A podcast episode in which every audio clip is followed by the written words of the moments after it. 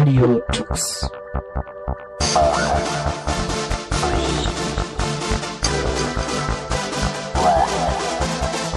The German Linux Radio, the German Linux Radio. Hallo, herzlich willkommen zur Radiotux Ausgabe November 2016. Heute mit Legic. Hallo Legic. Hi. Und mit meiner einer, ich bin Ingo. Hallo.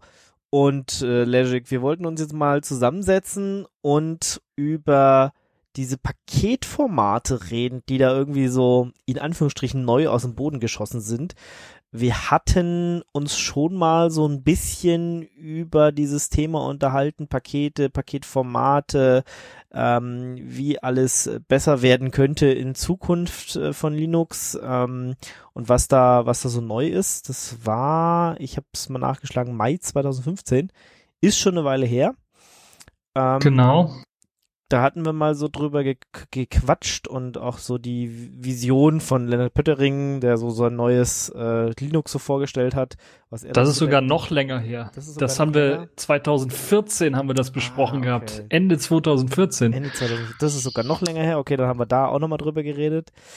Äh, auf jeden Fall hatten wir das schon mal so ein bisschen, aber so explizit, welche da aktuell sind und welche auch zur Verwendung stehen, vielleicht auch schon benutzt werden und insbesondere dadurch, dass ja jetzt auch ein neues Ubuntu rausgekommen ist und das halt auch eins dieser Paketformate sozusagen featured, ähm, insbesondere wenn man da diese experimentellen Sachen so ein bisschen ausprobiert, wollten wir uns da jetzt nochmal zusammensetzen und drüber quatschen und du hast dir das ein bisschen näher angeguckt. Ich habe heute mal so ein bisschen rumgespielt, äh, äh, zu mehr bin ich leider nicht gekommen.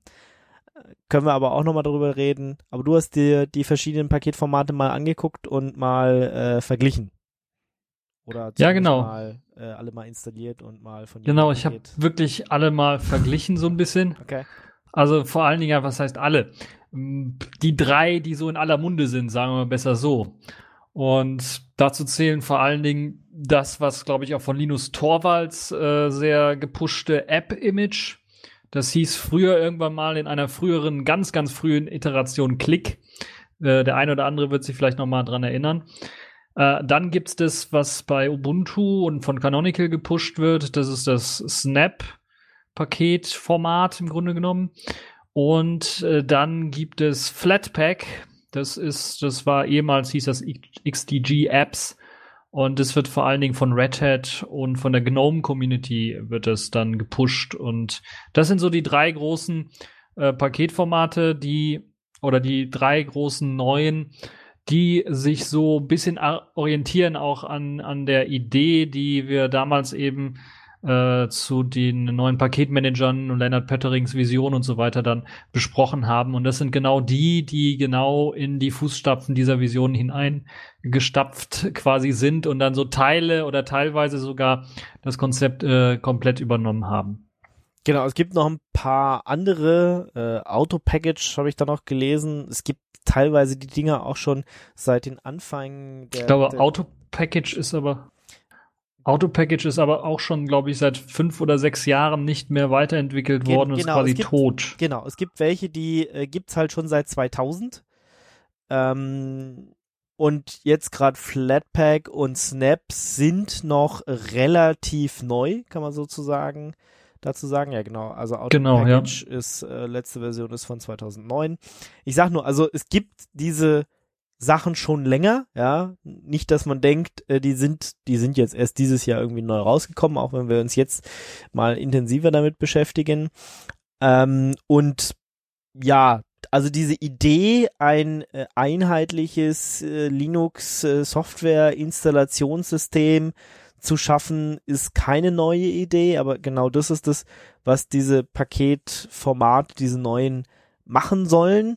Also es ist äh, nicht mehr das, dass du, wenn du einen OpenSUSE benutzt, halt äh, auf RPM setzt und drüber Zipper benutzt und bei Fedora äh, deinen äh, YAM oder DNF oder sowas verwendest und darunter RPM hast und bei Debian deinen Debian Paketmanager mit apt und so weiter, dass er und, und Arch Linux mit, mit Pac-Man und jeder sein eigenes Süppchen irgendwie kocht, die ja auch über Jahrzehnte gut funktioniert haben für die unterschiedlichen Lösungen, sondern es soll jetzt irgendwie eine Möglichkeit geben, dass die Entwickler halt ein Paket rausgeben können und das halt soll halt auf jeder Linux-Distribution einfach so funktionieren. Also das ist so dieses Hauptziel dieser äh, Paketmanager, äh, Paketformate, die da rausgekommen sind. Und ja, auch wenn die Idee schon, wie gesagt, Anfang der 2000er angefangen hat, so hat sich bisher irgendwie noch nichts davon durchgesetzt, aber jetzt gerade mit, mit Snap, was von, von Ubuntu äh, gep gepusht wird und dieses Flatpak, was jetzt relativ neu rausgekommen ist, ist da, glaube ich, nochmal so ein neuer, ja, ähm, Drive reingekommen, also so, so nochmal starke Bewegung reingekommen, irgendwie sich das jetzt nochmal anzuschauen. Da ist vor allen Dingen sehr, sehr viele Entwicklung jetzt, äh, die sich dann auch bündelt in diesen ganzen äh, Bestrebungen. Das merkt man auch, dass wenn dort an Flatback gearbeitet wird, wird auch gleichzeitig an einer neuen Technologie zur äh, zum Sandboxing von Applikationen und Anwendungen gearbeitet unter den verschiedenen Desktops und das ist äh, sicherlich nicht äh, einfach so aus, aus der Lameng quasi geboren worden, sondern das hat einfach damit zu tun, dass man eben diese Distributierung oder das äh, Ausliefern von diesen ganzen neuen Paketen dann auch irgendwie ähm, sicher gestalten will. Und wenn man halt einen neuen Paketmanager quasi erschafft oder eine neue Art von Paketen äh, erschafft, dann will man halt eben auch, dass das Ganze möglichst sicher funktioniert. Und das macht jetzt zum Beispiel Flatback mit, mit App Sandboxing und das macht sogar auch äh, Canonical mit seinem äh, Snap die, äh, wo sie dann halt eben dann auch einen äh, Sandboxing-Versuch äh, mit App Armor und mit SE Linux äh, versuchen. Versuchen aus dem Grunde, weil das momentan, soweit ich das weiß, nur auf Ubuntu einigermaßen klappt und auf anderen Distributionen ist das noch abgeschaltet. Auch ein Paketmanager, der in die Richtung geht, ist der von Nixos. Ähm, dieser Nix ähm, ist auch genau wohl so, aber wir werden jetzt auf den Teil eher nicht so eingehen, auch wenn der ähnlich funktioniert weil wir wollten irgendwann mal eine ganze Sendung noch zu Nixos machen. Ähm, aber bei Binärgewitter haben wir da äh, ja auch jemanden, der das schon eine Weile verwendet und ich sage immer, ja, ich, wenn ich es mir auch mal irgendwann angucke, könnten wir mal darüber reden. Also da äh, machen wir sicher mal irgendwann noch mal eine komplette Sendung zu diesem System und dann kann man sich den Paketenmanager noch mal angucken. Gucken wir uns heute eher AppImage, Snap und Flatpak an und ähm, ja, vielleicht, weiß ich nicht, sollen wir bei, bei App Image mal anfangen, wie das so funktioniert, was da die Be Besonderheit ist? Ja, da kann man eigentlich damit anfangen, weil das ist wahrscheinlich so das einfachste überhaupt, was es gibt an den neuen Systemen und ähm, das merkt man auch schon aus dem Grunde, wie man so ein Programm überhaupt installiert.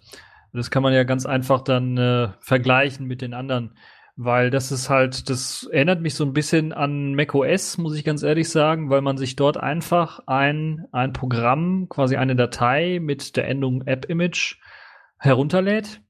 Man macht diese Datei ausführbar, klickt die an und dann wird das Programm gestartet. Da muss man also nichts installieren. Die Programme sind alle quasi Standalone-Programme. Die ähm, müssen auch nicht als äh, Root ausgeführt werden oder sowas, sondern die werden als lokaler Nutzer ausgeführt und haben dann auch Zugriff natürlich auch auf äh, die Einstellungen im äh, persönlichen Ordner, auf die Dateien im persönlichen Ordner, quasi aufs ganze System. Die, die verhalten sich im Grunde genommen wie installierte Programme. Und äh, das ist im Grunde genommen das, was App-Image ausmacht. Ein sehr, sehr simples System, sehr, sehr einfach gehalten. Und ähm, äh, Dateien runterladen, äh, anklicken, das kann, glaube ich, jeder. Und das ist, glaube ich, eines der größten äh, ähm, und einfachsten äh, Dinge und der simplesten Dinge überhaupt, die so ein Paketmanager dann äh, können muss, auch von den neuen mhm. her können muss. Okay, ja, da muss ich also nicht, da muss ich also nicht irgendwas vorher installiert haben. Ich muss, da muss kein bestimmter Daemon laufen, dass ich das irgendwie installieren kann. Es ist einfach, ich lade das Ding von was weiß ich, von meinem Hersteller meines Vertrauens halt runter. Ja, so, was weiß ich, so wie eine Windows-Exe auch äh, einfach doppelklicken, installieren, zack, geht. Starten, tut, macht. Ja, in dem Fall sogar noch einfach, weil du nicht installieren musst. Mhm. Weil du lädst dir einfach die Datei runter, machst die ausführbar, das ist immer noch so ein Sicherheitsfeature, dass du halt eben hast, wenn du Dateien runterlädst, normalerweise bei, beim, bei den Standardbrowsern, Firefox, Chromium und so weiter und so fort, werden die halt eben nicht als ausführbar markiert. So, das musst du da selber machen noch, aber dann äh, musst du es einfach noch anklicken, entweder Doppelklick oder Einfachklick, je nachdem, was du eingestellt hast bei dir. Und dann wird halt im Grunde das Programm direkt ausgeführt. Also es dauert ein bisschen was länger vielleicht, als wenn es installiert wäre. Äh, zugegebenermaßen auf einer SSD merke ich den Unterschied nicht, aber auf einer alten HDD kann man das noch merken, weil wenn man das anklickt, wird dann auch im Hintergrund ein bisschen was mehr gerödelt. Aber ich glaube, dazu kommen wir dann später noch mehr, was da genau gemacht wird. Und ähm, ja, das hat also äh, den ziemlich großen Vorteil, dass natürlich äh, dann man äh, nicht darauf angewiesen ist, dann einen Paketmanager oder eine zentrale Anlaufstelle, wo eben diese ganzen App-Images ähm, äh, zur Verfügung stehen, äh, dann äh, zu benutzen, benutzen zu müssen oder darauf angewiesen zu sein, dass eben dort die Pakete aktualisiert werden, sondern man kann einfach direkt als Hersteller hingehen, auf seiner Homepage einen Download-Button machen, neben dem äh, macOS, neben dem Windows-Download-Button dann auch noch einen Linux-Download-Button. Man lädt sich die Datei runter und äh, kann dann ganz einfach arbeiten und es funktioniert oder es soll zum, zumindest auf allen äh, Linux-Distros direkt funktionieren, ohne große Probleme. Man muss nichts installiert haben. Man kann das auch mit dem Debian Stable machen, sogar mit einem Debian Old Stable oder mit einem CentOS äh, kann man sich das runterladen, also wirklich uralte Schinken. Und äh, das Programm kann einfach ausgeführt werden. Also das ist so zumindestens das in der idealsten Form.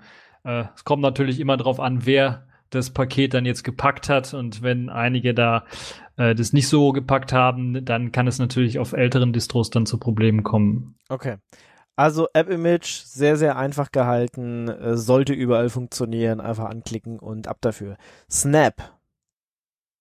Was macht das? Ja, anders? Snap, das, das macht schon einiges anders, weil das ist zunächst einmal so, dass man da schon was installiert haben muss. Das heißt, man muss über seinen normalen Paketmanager hergehen und sich erstmal Snap installieren. Das installiert dann einen kleinen äh, Daemon, das heißt einen kleinen Dienst, der im Hintergrund läuft und der dann im Grunde genommen ein Verzeichnis überwacht, wo man dann sich die Snaps rein installiert.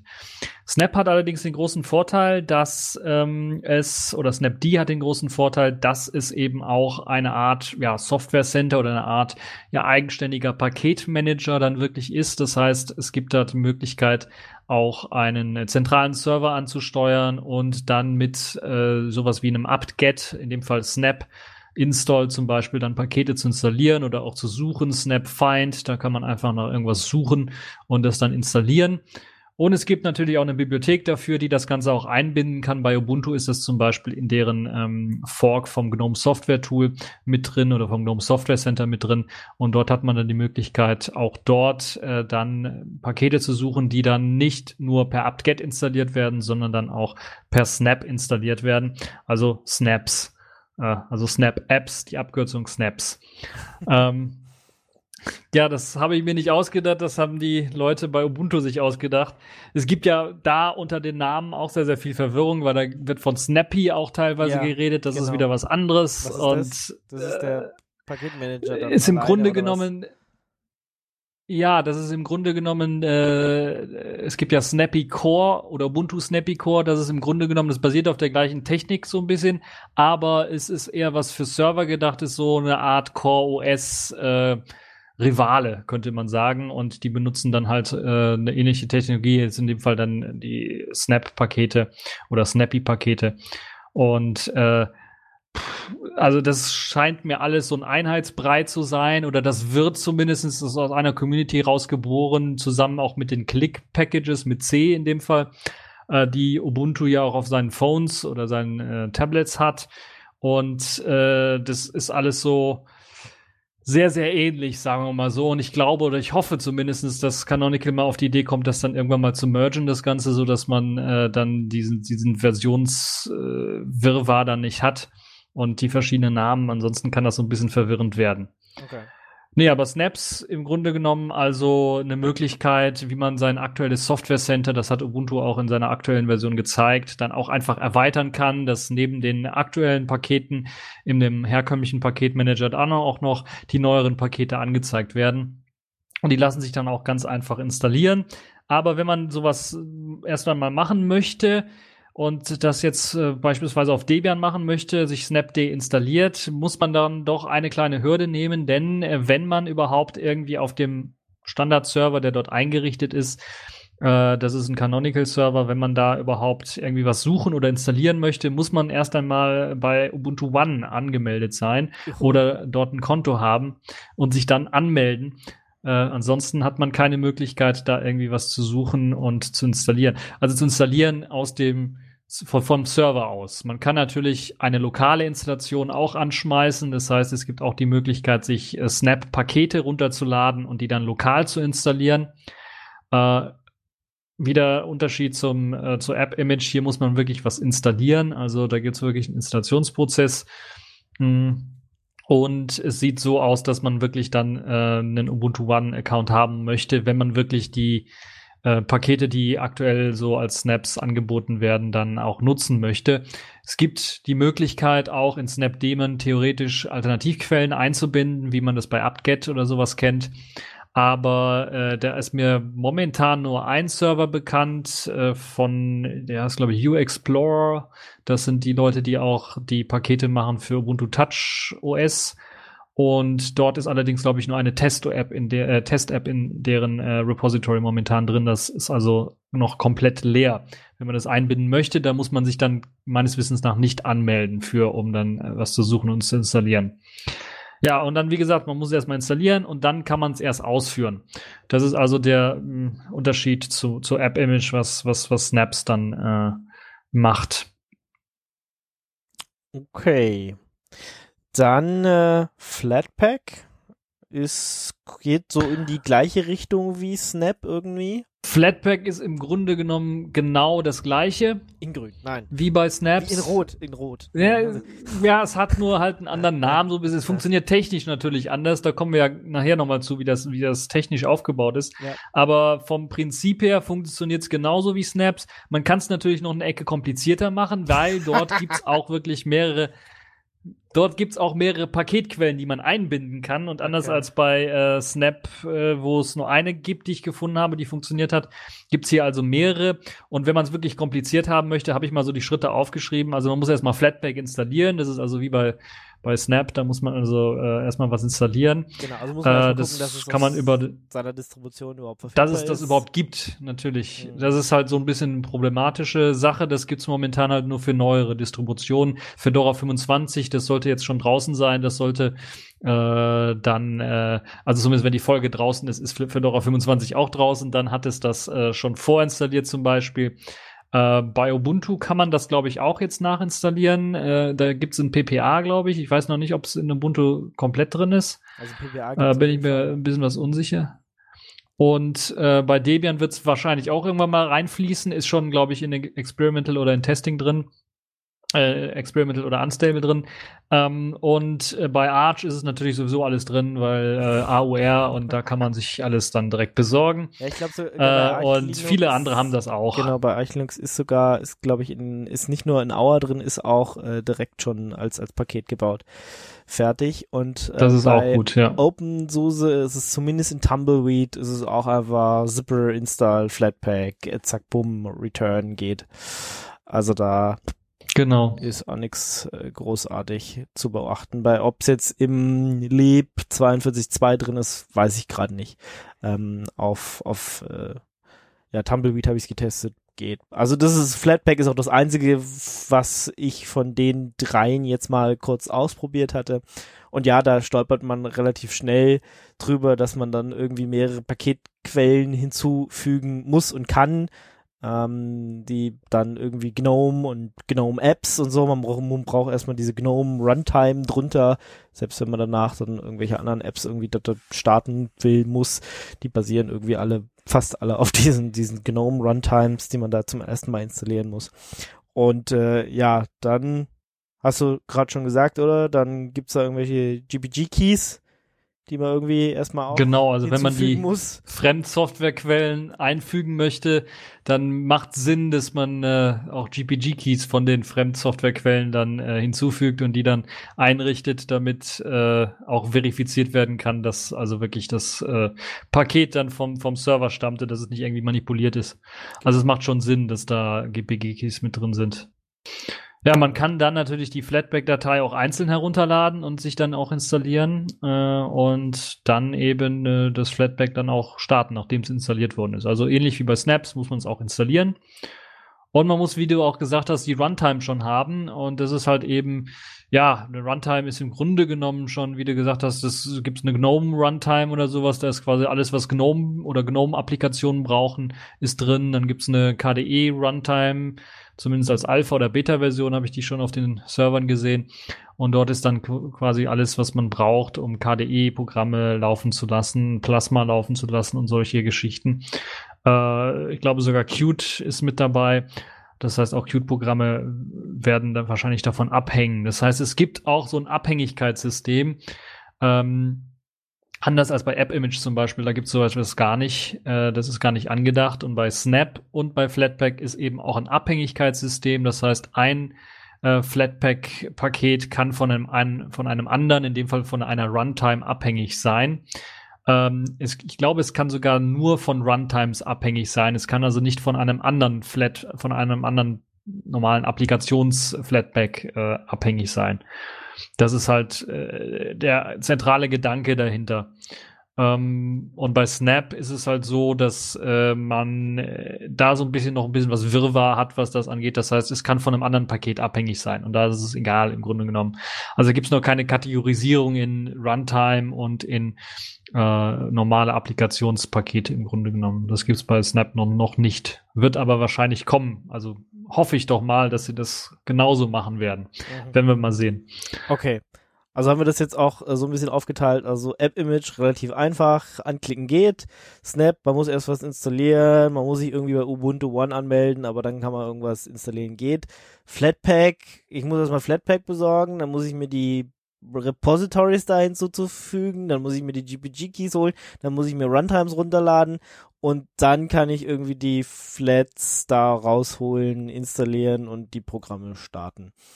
Sozusagen aufsteigend nach der Schwierigkeit. Ja, das ist der, das ist der komplizierteste Weg bei Flatpaks. Das liegt aber einfach daran, weil das einfach noch, glaube ich, das jüngste Projekt momentan ist. Und ich glaube, wenn jetzt Fedora 25 draußen ist, äh, wird standardmäßig auch schon irgendein Flatpak Repository mit eingebunden sein, so dass es nicht unbedingt notwendig ist, ein neues Repository einzubinden. Äh, es ist einfach nur eine Möglichkeit, die besteht. Die besteht natürlich auch bei den äh, bei Snap. Äh, Habe ich auch kurz erklärt, dass man da ein anderes Repository einbinden kann. Dann braucht man auch keine Anmeldung mehr bei Ubuntu One. Aber standardmäßig ist es momentan so, wenn man sich so ein Snapd installiert, egal auf welcher Plattform, äh, ist halt dieses Ubuntu One äh, Gedönse äh, notwendig, weil das einfach der einzigste Server momentan ist, der als Paketquelle dient. Okay, ähm, App Image sollte überall gehen. Snap geht vornehmlich auf Ubuntu, aber weiß ich nicht, läuft Snap auch irgendwo, läuft Snap auch irgendwo anders? Also, ja, also Snaps laufen ja? jetzt überall anders. Also wir haben schon alle großen Distros okay, auch äh, eigen eingebunden, obwohl man dann äh, einen Ubuntu One Account braucht, wenn man es dann richtig macht. Genau, okay, genau, okay. genau. Also es gibt's auf Debian, da gibt's sogar schon Pakete für, sogar wir bei Neptune haben ein Paket für Snaps.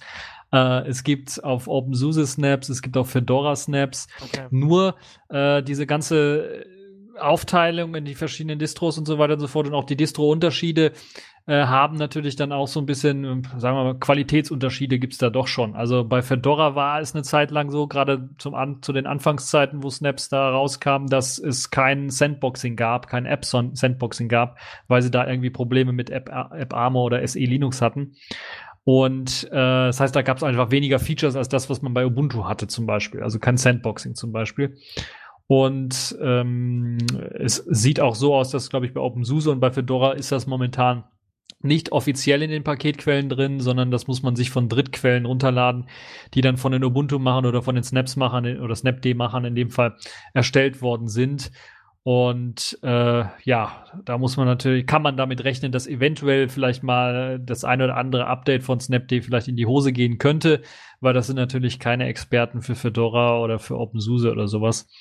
Äh, ich weiß nicht, ob jetzt mittlerweile einer von den Canonical-Jungs auf die Idee gekommen ist, ja den äh, SUSE oder OpenSUSE Build Service zu nutzen, weil der haut einem dann direkt äh, Debian-Pakete, äh, RPMs für OpenSUSE und für Fedora raus.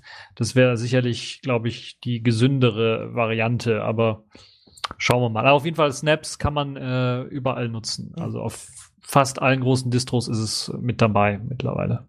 Wobei du äh, OpenSUSE Build Service sagst, ich meine, könnte man ja auch einen Großteil gleich damit erschlagen.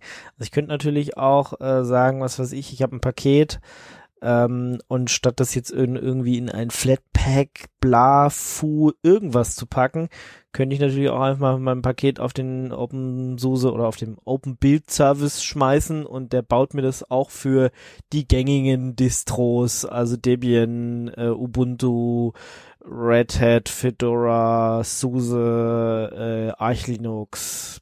Würde auch gehen, dann könnte ich. Ja, genau. Das ganzen, ist auch, ist auch ein Einsatz. Dann ist auch ein Ansatz, aber. Das ganze Zeug sparen, sozusagen. Aber ich muss zugeben, ich habe. Ja, aber es gibt halt, gibt halt Vorteile, die diese Images haben, weil wenn du zum Beispiel, es gibt ja sehr viele Leute, die einfach mal so aus Jux und Tollerei ähm, Distro-Hopping betreiben, das heißt, jede, jeden Monat eine neue Distro installieren oder sowas. Es gibt Leute, die Und dann hat, hat, hat's halt, ja, das, das vielleicht auch. Aber es gibt halt Leute, die viel rumexperimentieren, die viel Zeit haben oder sowas, oder es einfach mal machen wollen, einfach mal von einem Ubuntu auf einen Arch wechseln, weil sie halt eben den neuesten heißen Scheiß haben wollen oder so. Kann ich verstehen. Und wenn sie, wenn sie dann, ja, wenn sie dann ihre alten Pakete aber irgendwie haben wollen, dann müssen sie entweder eine Liste aufschreiben, was haben die für Programme installiert gehabt, weil sie können die nicht einfach rüberkopieren, weil die in einem Ordner drin stecken oder sowas und dann einfach auf einem anderen System einfach installieren, sondern die müssen so eine Liste sich machen, was habe ich denn installiert und müssen sich das dann in dem anderen Paketmanager zurecht friemeln und suchen. Und schlimm ist es dann, wenn halt eben die Paketnamen unterschiedlich sind zum Beispiel. Äh, bei einigen Programmen ist das leider immer noch so. Und äh, dann äh, ist es halt ein bisschen nervig. Und bei App-Image, bei Snaps oder bei Flatpak gibt's halt die Möglichkeit, bei App-Image ist am einfachsten, kopiert man den ganzen Ordner mit den App-Images einfach rüber und man kann die anderen einfach ausführen. Äh, legt sich dann noch Links an im, im Startmenü oder sowas und dann war's das auch schon. Bei Snaps und bei Flatpaks muss man halt eben diese Snaps oder Flatpaks dann äh, rüberziehen und installieren erst einmal, aber äh, es ist einfacher als eben dann über den normalen Paketmanager des, der einzelnen, äh, der einzelnen Distros zu gehen. Okay. Also finde ich zumindest. Es hat und natürlich eben auch äh, für Entwickler ist es natürlich, wir können nicht alles aus der User-Sicht nur sehen, sondern für Entwickler ist es natürlich auch viel einfacher, dann einfach zu sagen, ich mache einfach nur ein App-Image und muss mich dann nicht kümmern um spezifische Probleme, und was natürlich sein kann, wenn ich äh, jetzt einfach sage, okay, ich werfe das in den OpenSUSE Build Service rein und er erstellt mir der Deps RPMs für die verschiedenen Distros, kann es natürlich sein, dass irgendeine Distro eine Bibliothek hat, die vielleicht zu alt ist oder wo es also in der Runtime schon Probleme gibt. Also wenn das zur Laufzeit dann Probleme gibt, weil irgendwie was fehlt, ein Programm XYZ fehlt, zum Beispiel äh, bei Oberflächen für, für die Konvertierung, die dann FFmpeg oder sowas brauchen und dann hat äh, Debian Old Stable kein FFmpeg, sondern libav und dann funktioniert die GUI nicht mehr so richtig und so weiter und so fort. Also äh, deshalb macht App-Image dann oder ein Snap oder ein Flatpak mehr Sinn, weil man halt dann eben eine einzelne äh, Anwendung nur hat, die überall lauffähig ist und man hat eigentlich nur ein einziges Abhängigkeitssystem, das isoliert ist vom, von dem, was auf dem System selber drauf ins, äh, installiert ist, auf der Distro, wo das Ganze drauf läuft. Mhm. Im Idealfall natürlich. Äh, in den abgestuften Formen, also bei App-Image ist es am schwächsten und bei Snap und Flatpak ist es am stärksten. Da können wir, glaube ich, zum Aufbau dann auch so ein bisschen kommen, ja, um das dann würd, noch ein bisschen was zu den, begreifen wahrscheinlich. Ja, nee, ich würde jetzt erstmal bei den äh, Vor- und Nachteilen so gegenüber einem normalen Paketsystem äh, bleiben, weil wir da gerade so so, so das schon angerissen haben. Okay. Und ähm, ich sage, und jeder, der den Open Build Service mal versucht hat zu äh, auszuprobieren, der weiß auch, dass das gar nicht so einfach ist. Also ich habe mir auch mal ein Paket da gebaut und äh, das rödelt dann zwar schön durch, aber immer gibt's dann irgendwo einen Fehler. Man muss sich schon mit den unterschiedlichen Systemen, also Debian, Ubuntu, Arch Linux, äh, beschäftigen ähm, damit man, da, damit das Paket da richtig gebaut wird ähm, für die verschiedenen Sachen. Und ja, du hast recht, es ist natürlich ein klarer Vorteil, wenn ich jetzt als Entwickler für mein Programm, was ich geschrieben habe, im Endeffekt nur ein Format zum Beispiel App-Image oder sowas anbieten muss und äh, mich dann auch nur um Bugs in diesem System kümmern muss. Und wenn ich jetzt den wenn ich es jetzt für jedes verschiedene äh, System, also für jede unterschiedliche Linux-Distribution baue oder auch den Open Build Service verwende und das ja dann auch unterschiedlich gebaut ist, könnte ich halt in jedem dieser Systeme unterschiedliche andere Bugs haben, die ich halt gar nicht durchblicken kann äh, ohne da halt dann entsprechendes Know-how in den unterschiedlichen äh, Linux-Distros aufbauen zu müssen. Und demzufolge ist, bin ich natürlich äh, näher am Kunden dran sozusagen, wenn ich äh, AppImage, Snaps, Flatpak verwende und mich dann nur um Probleme in diesem System kümmern muss und die dann wahrscheinlich einen wesentlich größeren Teil meiner meiner äh, Kunden oder oder Benutzer egal ob es jetzt äh, zahlende Kunden oder halt äh, einfach äh, Nutzer sind, die äh, sich dann ähm, ja, die die dann überall die Bugs haben und muss ich halt nur die fixen und nicht äh, auf jedem System, äh, auf jeder Distribution extra. Das ist schon ein klarer Vorteil. Ja. Also der Vorteil ist für die Entwickler wirklich, dass der Maintainer, der Paketmaintainer wegfällt, der normalerweise für die Paketierung bei den einzelnen Distros zuständig ist. Das Beispiel, was mir da einfällt, vor paar Monaten war es ja mit X-Screensaver so und Debian, wo es da diesen Streit gab, weil Debian eben eine uralte Version von X-Screensaver eingesetzt hat in ihrer Stable-Distro und der Entwickler von X-Screensaver so eine kleine Timebomb eingebaut hat, wenn da so sechs Monate nach äh, zwei Versionen weiter äh, irgendwie kein neues Release in der Distro draußen ist, dann kommt so eine dicke, fette Warnmeldung, sie verwenden eine uralte X-Screensaver-Version, updaten sie doch. Mhm. Und dann hat Debian einfach gesagt, das kann doch nicht sein und hat das dann rausgepatcht äh, gegen den Willen des äh, ursprünglichen mh, hm, Entwicklers von X-Screensaver. Und äh, also solche Kontroversen können natürlich dann äh, vermieden werden, vor allen Dingen dann auch, äh, weil es natürlich ähm, äh, was passiert, wenn ein Nutzer einen Bug in einem Programm entdeckt. Ja, das, was er normalerweise macht, ist meckern. Und wenn er meckert, dann meckert er normalerweise erstmal zur Distro hoch. Die Distro kriegt das mit, äh, der Maintainer wird vielleicht kontaktiert, wenn es einen gibt. Wenn es keinen gibt, dann tut sich im Grunde genommen gar nichts. Und wenn der Maintainer aktiv, ähm, äh, kontaktiert wird, dann muss er erstmal rausfinden, ist das überhaupt die aktuellste Version. Also der Maintainer weiß es meistens äh, wurde das vielleicht schon behobenes Problem in einer neueren Version oder ist es ein Upstream-Problem? Also es ist ein Problem, das auch äh, nicht nur in meiner Pak Paketierung drin steckt, sondern auch in dem äh, Quellcode, den ich quasi genommen habe. Und dann muss er das Problem vielleicht weiter hochmelden. Das hat zum Nachteil für den Benutzer zum Beispiel, weil die Distro-Maintainer haben meistens ihr eigenen, ihr, ihren eigenen Bug-Tracker. Und wenn es dann so ein Problem gibt, was auch upstream, also bei der Quelle quasi bei den Entwicklern direkt hängt, dann muss das auch nochmal da gemeldet werden. Und bis das dann da bearbeitet wurde und äh, behoben wurde und bis es dann wieder runterfließt, dauert das schon.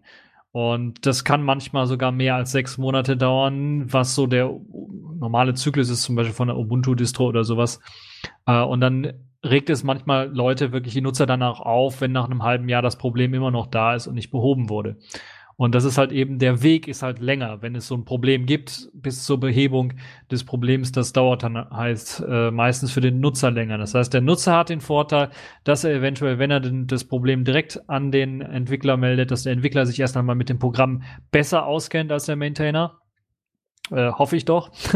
und zum anderen natürlich, dass er dann auch äh, dadurch äh, eben äh, der, der Maintainer, äh, der äh, Entwickler dann einen direkteren Draht hat zum Nutzer selber und dann auf die Nutzerwünsche direkter eingehen kann und so weiter und so fort. Also es gibt eben keinen Umweg mehr über einen Maintainer, der, je nachdem, wie aktiv der ist, dann äh, die Nachrichten vielleicht an den Entwickler weiterleitet, sondern es geht eine direkte Kommunikation zwischen Nutzer und Entwickler und das macht Sinn, glaube ich. Das macht in der immer schneller werdenden Welt und den ganzen App-Wahnsinn, den wir auf unseren Smartphones haben, macht das, glaube ich, Sinn, dass man da ähm, einen direkten Weg jetzt wählt und dann nicht immer über die Maintainer gehen muss. Nicht immer, sage ich, weil es gibt natürlich Ausnahmesituationen.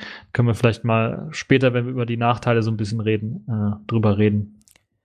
Genau, also sowohl der Weg äh, vom Entwickler zum Anwender als auch der Weg vom Anwender, wenn ein Bug passiert, zurück zum Entwickler, der es dann auch schnell fixen kann und dann eine neue Version rausbringen kann, ist wesentlich schneller, als wenn das halt über das äh, in Anführungsstrichen alt hergediente System der äh, Paketierung und, und äh, Paketmanager funktioniert. Kommen wir zu einem Stichpunkt, der auch immer wieder fällt, äh, Security. Äh, ist das System denn auch sicherer, als ähm, wenn das mit dem normalen Paketsystem passiert? Hat ja unterschiedliche Also da muss man Ebenen. natürlich- Hat ja auch unterschiedliche Ebenen, ja. Also ich meine, schon wenn äh, ein Bug, der auftritt, schneller gefixt ist, ist es natürlich ein Sicherheitsaspekt. Ja, das ist einer, den man relativ schnell sehen kann. Ähm, aber was ist denn im Sinne von, ja, normalerweise, weiß ich nicht, wenn, wenn so ein, äh, wenn ich so ein Mailprogramm oder wenn ich einen Browser irgendwie laufen lasse, der läuft ja immer mit den Rechten, die ich auch habe. Also sprich, kann er erstmal alle Files, für die ich auch die Rechte habe, auch kaputt machen, sozusagen. Ist das jetzt irgendwie besser in diesem Paketsystem? Den neuen? Also da gibt's unterschiedliche Ansätze, die die verschiedenen äh, Systeme dann so versuchen umzusetzen. Bei App Image sieht's standardmäßig momentan so aus, dass es äh, kein neues Sicherheitslevel gibt oder sowas, sondern da bleibt man bei dem Sicherheitslevel, was man momentan hat. Es gibt Bestrebungen und kleine Entwicklungsansätze, äh, die versuchen, diese App-Images dann in einer Sandbox laufen zu lassen. Also da gibt's schon erfolgreiche Versuche zu, aber das steckt noch in den Kinderschuhen kann man ganz deutlich sagen. Also äh, großer Vorteil von App-Images ist allerdings ein, also kleinen Vorteil haben sie gegenüber der herkömmlichen Paketinstallation ist, dass man natürlich erstmal nichts installieren muss und das heißt, man wird auch nicht irgendwie als Root irgendwie oder man wird nicht gezwungen, Root zu werden, um das Programm laufen zu lassen. In dem Fall bei den normalen Paketmanager muss man, muss man Root werden, um es installieren zu können. In dem Fall wird es halt eben nur als lokaler Nutzer ausgeführt. Das heißt theoretisch, dass äh, wenn ein Paket zum Beispiel manipuliert ist, äh, sagen wir mal ein Debian-Paket oder ein RPM-Paket, die haben ja solche kleinen Post-Install-Skripte, äh, die also während der Installation als Root ausgeführt werden. Und wenn dort sich ein Schädling drin befindet, dann wird das eben als Root ausgeführt.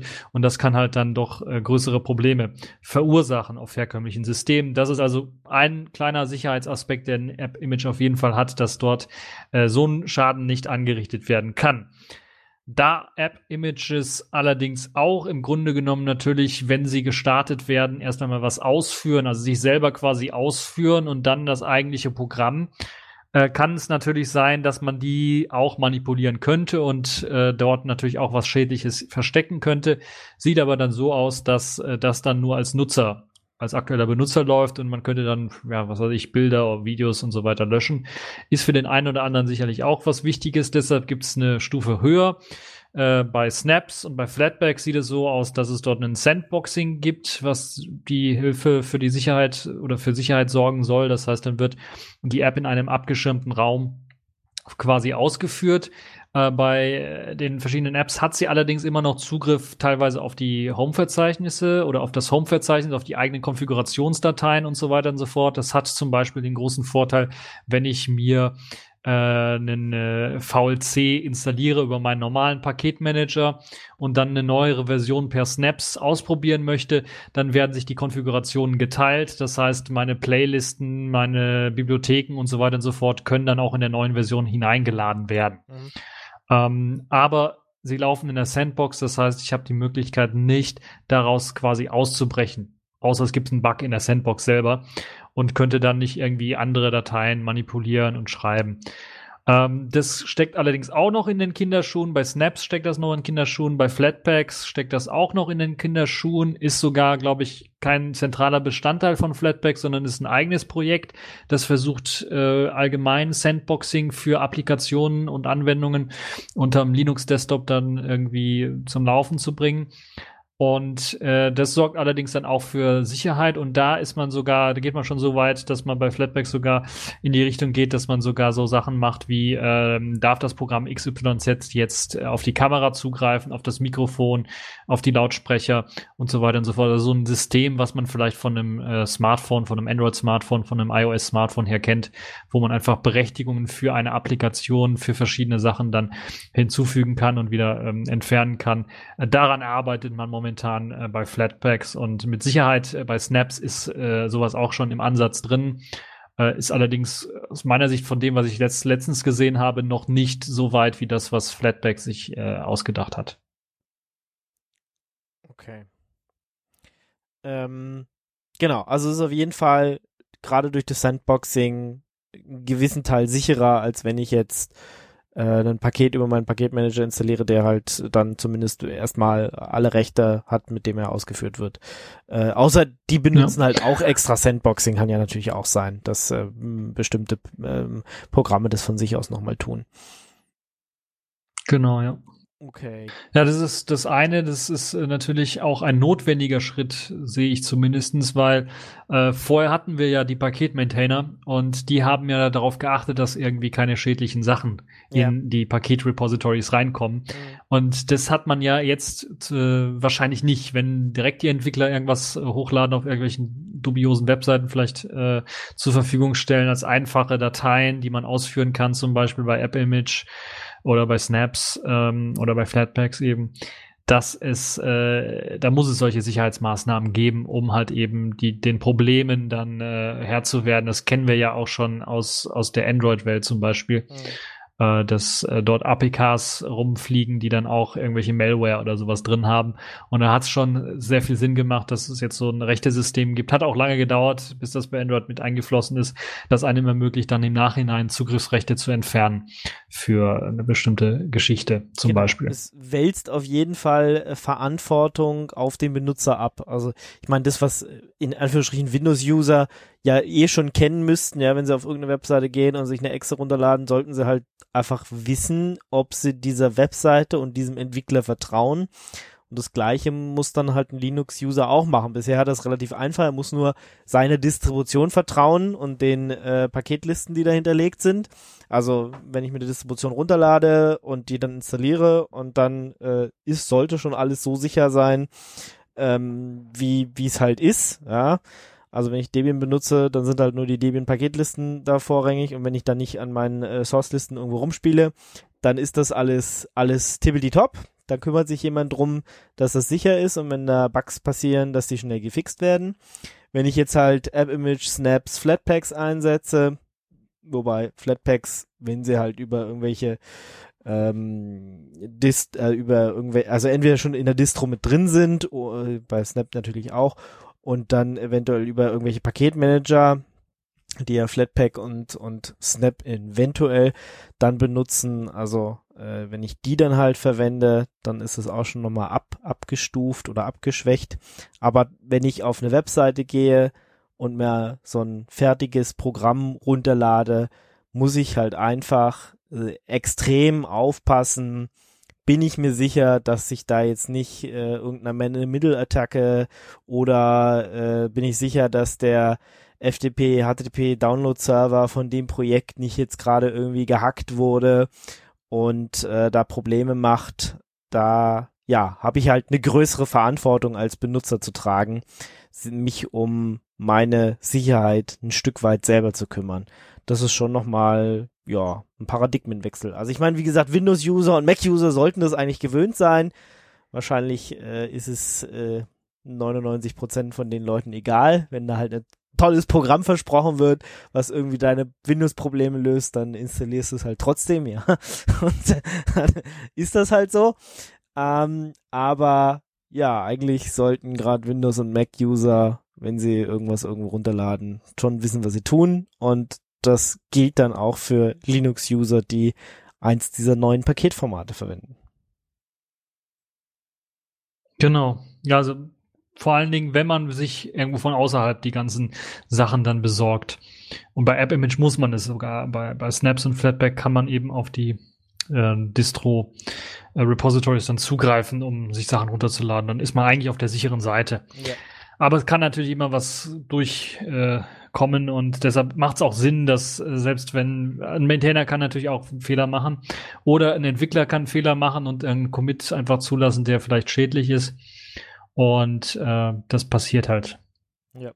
Ja, jetzt haben wir so ein bisschen die Vorteile angesprochen. Sollen wir vielleicht mal so ein bisschen, also was wir noch nicht von Vorteilen angesprochen haben, so ein bisschen vielleicht abfrühstücken, was ja. vielleicht auch noch wichtig wäre. Klar, gerne.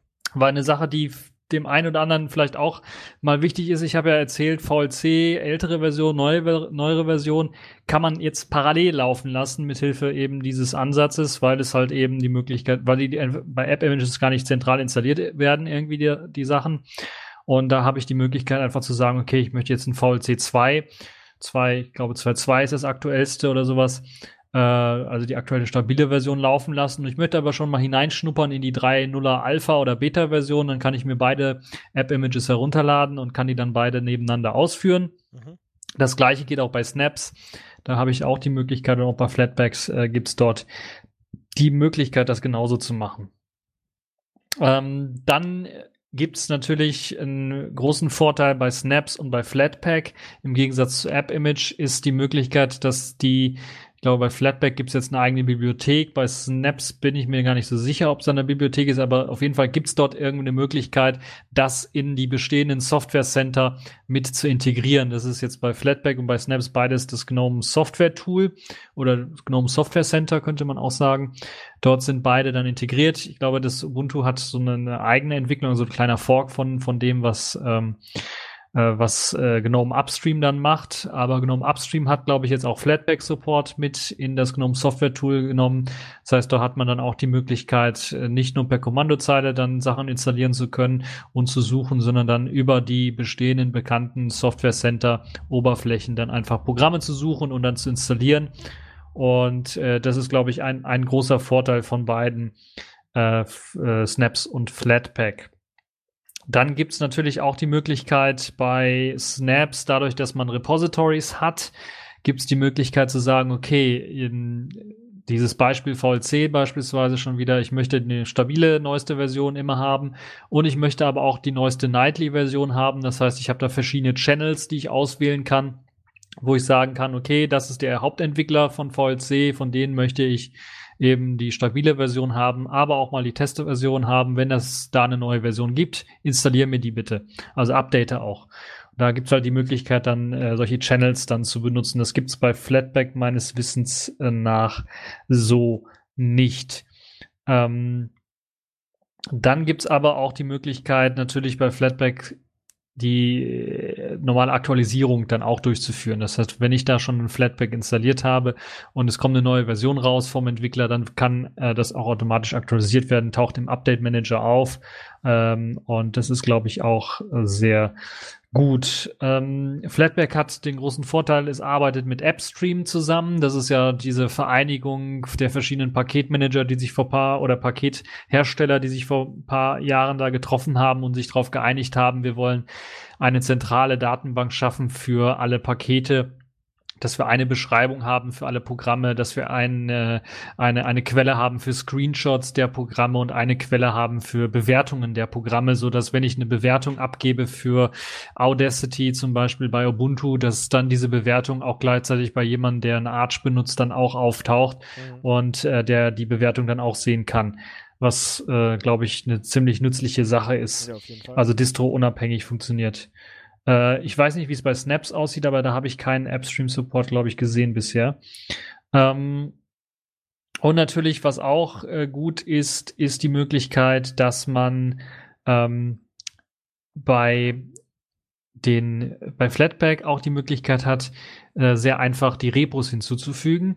Dazu soll es, das ist glaube ich noch nicht richtig komplett, aber soll es eine Möglichkeit geben, auch einfach eine Datei herunterzuladen, dann ähnlich wie der OpenSUSE One-Click-Installer ja.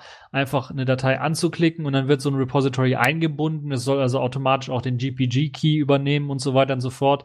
Ich hoffe, dass es nicht ganz so viele Klicks werden wie beim äh, OpenSUSE One-Click-Installer, weil da waren es eher, glaube ich, acht oder neun Klicks, die man braucht, bis äh, das Repo hinzugefügt drei, worden ist. Drei oder vier sind es, glaube ich. Also du klickst auf die Na, Datei. so ein bisschen paar mehr. Du musst, nee, der klickst auf die Datei. du klickst dir auf die Datei, dann kriegst du eine Zusammenfassung angezeigt, was geedit werden soll, was nicht. Dann klickst du auf Weiter, dann kommt der GPG-Dialog, dann musst du dann bestätigen, ein oder zweimal.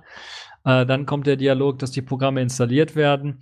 Und also es sind schon ein paar mehr Klicks. Ja, aber es Auf sind keine Fall. neun, es sind vier oder fünf. Das äh, dann, aber ja, One-Click ist übertrieben, aber nach vier oder fünf du's ist übertrieben. Ja, aber nach vier oder fünf hast du es drauf. Ja, im Idealfall, ja. Ja. Wenn da kein Konflikt noch irgendwie drin ist oder so. Oder noch ein README abgeklebt werden muss oder ja, sowas. Okay, okay. Ah, genau, das kann- aber ja, ich meine, die Quelle Dann ist sind es ein natürlich, bisschen ein paar mehr. es ist natürlich die Quelle drin und da fragt er dich halt wirklich, ob du sie hinzufügen willst. Ich meine, in 70, 80 Prozent der Fälle hast du die Quelle eh schon, deswegen kommt auch keine PGP-Abfrage oder GPG-Abfrage oder sonst was und deswegen äh, geht das relativ schnell. Aber ja, ich find's total praktisch, ähm, aber ja, ich kann verstehen, dass es nicht One-Click, dass One-Click ein bisschen übertrieben ist. Aber trotzdem hast du in dieser einen Datei ja schon mal äh, alle nötigen Informationen und äh, ja, klar, aus sicherheitstechnischer Perspektive solltest du den User dann halt trotzdem fragen, ob er sicher ist, dass er jetzt dieses Repository noch hinzufügen will. Insbesondere wenn es halt eins ist, was nicht zur Standard-Distro gehört und äh, dann die Installation durchlaufen lässt. Aber ich, also es ist auf jeden Fall eine Möglichkeit, das schneller, Pakete schneller zu verteilen, als äh, wenn du das erst in deinem eigenen äh, Paketmanager suchen und installieren musst und eventuell noch Quellen hinzufügen musst und also was weiß ich, wenn dir jemand sagt, ja, jetzt mach jetzt das PPA rein und dann mach per apt-get das und das, da ist One-Click schon schneller. Du musst nur klicken, du musst nichts mehr irgendwo eintragen. Ja, genau. Okay, haben wir noch So, weitere noch- Vorteile oder? Es gibt noch einen Vorteil, das ist nämlich der Vorteil, dass du auch ein Update wieder rückgängig machen kannst. Also ein Rollback-Feature hast du auch drin. Also wenn da ein Update dir reingewirkt wird von einem Programm und das hat jetzt komplett irgendwie alles dein Workflow zerschossen, dann musst du nicht neu installieren oder sowas, sondern kannst einfach sagen, okay, mach das letzte Update von dem und dem Paket rückgängig und dann hast du eben die alte Version wieder. Das funktioniert bei Snaps und bei Flatpak. Und bei App-Image musst du halt das alte App-Image einfach runterladen. Dann funktioniert das ebenfalls. Und ja, das sind, glaube ich, äh, so die wichtigsten Vorteile, würde ich sagen. Es gibt sicherlich noch, wenn man in die ganze Technik reingeht, äh, noch viele weitere Vorteile, die drin stecken, aber wir wollen das ja so oberflächlich halten, weil wir ja drei auf einmal besprechen, nicht Ja. alle äh, auseinanderfriemeln wollen so richtig. Genau. Wenn wir was vergessen haben, seid ihr natürlich auch herzlich willkommen, das immer in die Kommentare noch zu posten. Gut, kommen wir zu den Nachteilen. Genau. Also ein bisschen hatten wir es natürlich auch damals schon besprochen, als wir so über Paketmanager und sowas geredet haben. Ich glaube, eins der äh, größten Nachteile ist, dass Sachen plötzlich doppelt und dreifach und vierfach äh, auf deinem System liegen könnten. Genau, also die doppelten Bibliotheken vor allen Dingen, weil ja so Programme dann auch mit den Bibliotheken, die sie brauchen, die sie direkt brauchen, irgendwie dann ausgeliefert werden. Also nicht so die Basisbibliotheken, aber die, die sie direkt brauchen, auf denen sie aufbauen, die werden dann auch ausgeliefert und die werden oder die liegen meistens auch im äh, System selber auch schon irgendwie rum oder sind im Paketmanager, in dem normalen herkömmlichen Paketmanager mit drin schon und äh, das sorgt halt eben dafür, dass wir ein bisschen mehr Speicher brauchen, weil wir halt eben äh, ja eine Bibliothek da mehrmals drin haben und vor allen Dingen, wenn wir dann äh, eine Bibliothek haben, die von verschiedenen Programmen eventuell genutzt wird, hat man bei App Image zum Beispiel das Problem, dass diese Bibliothek dann wirklich auch doppelt, dreifach, vierfach, fünffach, je nachdem, wie viele Programme ich äh, habe, installiert äh, oder herunter, heruntergeladen habe und die diese Bibliothek brauchen und diese auch ausliefern, dann auf der Festplatte irgendwie rumliegen. Und das ist vielleicht nicht so der Oberbringer, Oberburner. Ähm, dann gibt's natürlich äh, für Entwickler noch so einen kleinen Nachteil. Bei App Image ist das so ein Try-and-Error-Spielchen, was äh, auch Bibliotheken und Abhängigkeiten angeht von Programmen. Also da kann es durchaus schon sein, dass wenn ihr jetzt wirklich eine alte Distro runterladet äh, und äh, dann zum Beispiel das neueste KDE in Live ausprobieren wollt oder das neueste Krita ausprobieren wollt als App-Image, dass auf eurer uralten äh, Kiste dann eventuell das Ganze nicht läuft, weil es eben einige Basis-Standard-Bibliotheken äh, voraussetzt, die ihr vielleicht nicht habt oder die für eure Distro gar nicht zur Verfügung stehen. Zum Beispiel Qt 5 auf Debian Old Old Stable. Äh, werdet ihr wahrscheinlich nicht finden. Oder auf einem CentOS weiß ich gar nicht, auf dem CentOS, ob es da sowas gibt. Aber äh, deshalb kann es da Probleme geben. Und äh, deshalb ist das für die App-Entwickler bei AppImage oder für die Entwickler, die App-Images packen wollen, immer so ein bisschen äh, so ein kleines Try-and-Error-Spiel, weil sie herausfinden müssen, welche Bibliothek packe ich da noch rein, damit es auf der Kiste noch läuft, auf der Distro noch läuft und welche nicht. Äh, da gibt's natürlich hier und da paar Hilfestellungen. Also die einfachste Hilfestellung ist, man packt sich so ein altes Debian Old Old Stable, was man noch unterstützen möchte mit seinem äh, App-Image und baut einfach das Programm auf dem System und packt dann das App-Image daraus. Dann ist die Garantie oder dann ist, ist es äh, die Wahrscheinlichkeit sehr hoch, dass es auch auf diesen alten Systemen läuft. Aber Manchmal muss natürlich dann auch ein bisschen noch was angepasst werden, je nachdem, was das für ein Programm ist am Quellcode. Das ist auch so ein kleiner Nachteil. Also man kann vielleicht nicht immer so einen Vanilla-Quellcode nehmen, sondern muss den so ein bisschen anpassen. Ähm, und das kann natürlich auch zu Problemen führen. Also wenn man das extra für App-Image anpasst, die, das Makefile, dann hat man eventuell ein Makefile rumliegen, das man nur für App-Image braucht, aber das äh, komplett unnütz ist für Leute, die bei Gentoo oder bei äh, Arch im AOR das Ganze bauen wollen. Und dann muss man eine Pflege eben von eben diesem Makefile machen für eben nur das App-Image, was vielleicht auch ein Problem oder problematisch sein könnte für Leute, die überlegen, äh, beides machen zu wollen, herkömmliche Pakete und eben vielleicht neue App-Images anzubieten. Und äh, Sandback, Sandboxing ist aktuell bei AppImage, wie ich gesagt habe, noch in den Kinderschuhen standardmäßig mit nicht mit dabei. Es gibt eine Add-on-Funktion, die das so ein bisschen nachrüsten soll, aber das ist auch noch so ein bisschen, sagen wir mal, eine Spielerei. Ist nett, dass das irgendwie geht, aber es ist noch nicht so richtig durchdacht, würde ich mal sagen. Es war auch nicht so der zentrale Kerngedanke von App-Images. Das wird jetzt da als Add-on irgendwie nachgeliefert. Äh, bei App Image hat man das Problem, dass es äh, ja so eine zentrale Anlaufstelle nicht gibt, wie bei den anderen zweien, also kein. Software Center, keine Repositories, die, die man einbinden kann. Ich habe mal verlinkt, auch irgendwo steht auch der Link drin, äh, von einer, das ist glaube ich die App Image Seite selber, die hat dann eine Liste von Apps, die es schon gibt im App Image Format gemacht, die werden dann von verschiedenen Leuten irgendwie gemacht. Das muss nicht immer der Hauptmaintainer sein.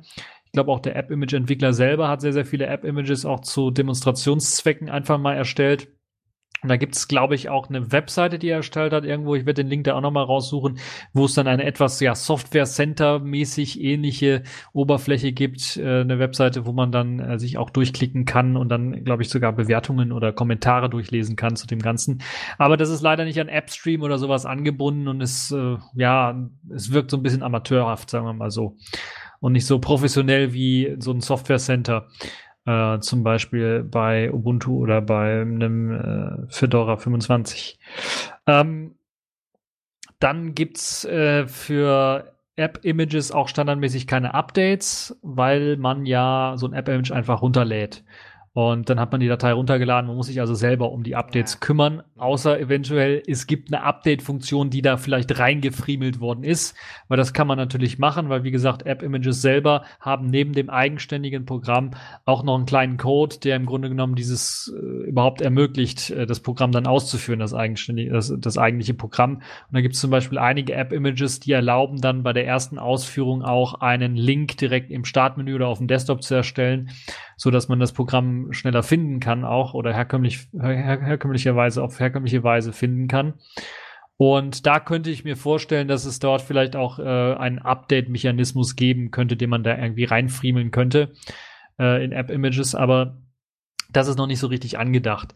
Was es gibt, ist ein Tool, ich habe jetzt den Namen leider vergessen, äh, aber das soll so eine Art ja Update Manager sein äh, für App Images. Das ist auch noch recht früh, glaube ich, in Entwicklung. Dort kann man, glaube ich, einen Ordner eingeben, wo man die ganzen App Images gelagert hat und der versucht dann auf einem der Server, wo eben äh, also wo der Entwickler dann so ein App-Image dann hergestellt hat. Also das ist jetzt der App-Image-Entwickler selber, der es gemacht hat und seine eigenen App-Images werden dort eben dann irgendwie gepflegt. Er kann also da automatisch schauen, ist da ein Update äh, und dann kann er es runterladen. Das ist aber auch noch alles, ja, sagen wir mal, steckt noch in den Kinderschuhen, was das angeht und ist noch nicht so gut gelungen und integriert wie bei Snaps oder Flatpak, wo man einfach Software Center und die normale Update-Funktion benutzen kann. Also das ist so App-Image-Nachteile. Äh, und ähm, okay, ein Nachteil, der, den jetzt alle haben, den hat nicht nur App-Image, sondern die haben äh, die anderen auch, außer man stellt die Sandbox so ein, dass, äh, also bei Snaps und bei Flatback,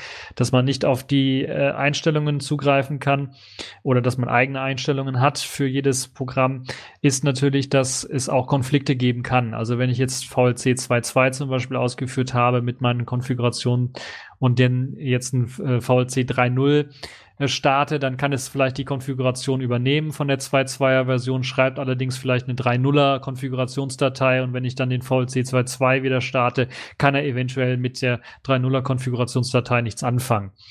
Äh, VLC ist, glaube ich, ein doofes Beispiel, weil das äh, passiert da nicht, aber andere Anwendungen könnten eben das Problem haben und das kann zu Konflikten führen. Das ist also bei all dreien äh, ist das eben ein Problem. Ansonsten haben wir natürlich äh, auch dieses äh, doppelte Bibliothekenproblem haben wir bei Snaps und bei, bei Flatpak auch, zum Teil auch. Es gibt Lösungsansätze bei beiden, die versuchen das dann irgendwie äh, mit Deduplizierung dann zu machen, entweder im Dateisystem, also wenn man ButterFS verwendet, dass da dedupliziert wird oder dass es ähm, eine andere Möglichkeit gibt.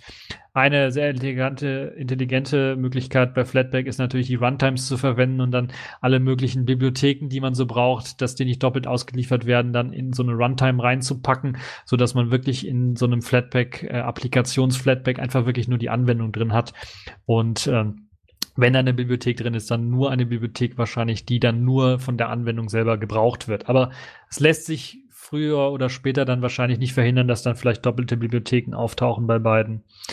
Ja, ansonsten Nachteil bei Snaps und bei Flatpak natürlich, die müssen erstmal installiert werden. Das heißt, da muss man erst einmal äh, eine Quelle für haben. Äh, wie gesagt, bei Snaps ist das ein bisschen einfacher oder bei Snapd ist das ein bisschen einfacher. Bei Flatpak ist es ein bisschen was schwieriger. Da muss man eine neuere Distribution haben. Also da kann man nicht ein altes Debian oder sowas nehmen, sondern da muss man wirklich schon den, äh, eine neuere, eine aktuellere Distribution haben, um eben eine aktuelle Flatpak-Version zu haben. Und ähm, was mir aufgefallen ist, bei, als ich Snapd oder Snaps ausprobiert habe, ist, dass äh, das sich automatisch dann installiert, in das Menü zum Beispiel hinein installiert. Ich hatte da den VLC wieder als Beispiel genommen äh, oder LibreOffice nehmen wir mal als anderes Beispiel.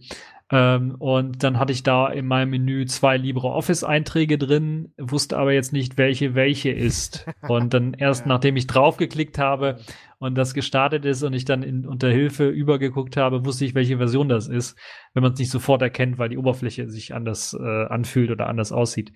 Und das ist so eine Sache, die man vielleicht noch mal bedenken muss, äh, vielleicht zu verändern, dass es da irgendeine Möglichkeit gibt, vielleicht eine Versionsnummer dran zu hängen noch oder äh, ich weiß nicht, inwieweit man das in den Desktop integrieren kann, dass da vielleicht das Icon noch äh, vielleicht so einen kleinen Zusatz bekommt, so ein kleines zusätzliches äh, Mini-Icon über dem Icon liegt an einer Ecke, das einem dann so ein bisschen anzeigt, okay, das ist ein Flatpak oder ein äh, Snap-Programm. Äh, so dass das für den Nutzer, also dass es unterscheiden kann, weil ansonsten hat man das Problem, dass man da sich rumklickt oder gerade wenn man mehrere Sachen ausprobieren möchte, ich könnte mir vorstellen, wenn da einer mehrere Webbrowser ausprobieren möchte in mehreren Versionen oder sowas, äh, dann kann er sich da doof und dusselig dann suchen im äh, Menü, wenn er da äh, das ausführen möchte.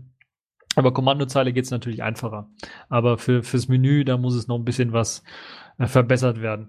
Ansonsten haben natürlich Snaps und Flatpak den Nachteil, wenn man die bauen möchte, dass es ein bisschen was komplexer ist, weil man halt eben bei Snaps äh, nicht nur Applikationen hat, wie bei App Image, sondern man hat auch ein Basissystem, ein Core-System. Das ist in dem Fall, glaube ich, standardmäßig das Ubuntu Core-System. Ich glaube sogar das LTS-System, also 1604 ist aktuell das Core-System, was genutzt wird. Und man muss halt, wenn man was bauen möchte, gegen dieses Core-System bauen, weil das so als zentrale Abhängigkeit von den ganzen Snaps äh, dann dient. Bei Flatpak sieht es so aus, dass man eben von den Runtimes abhängig äh, ist und zu den Runtimes gibt es, also neben den Runtimes gibt es dann auch, ich habe leider vergessen, wie sie heißen, Das sind quasi Runtimes plus Header-Dateien, damit man eben was bauen kann.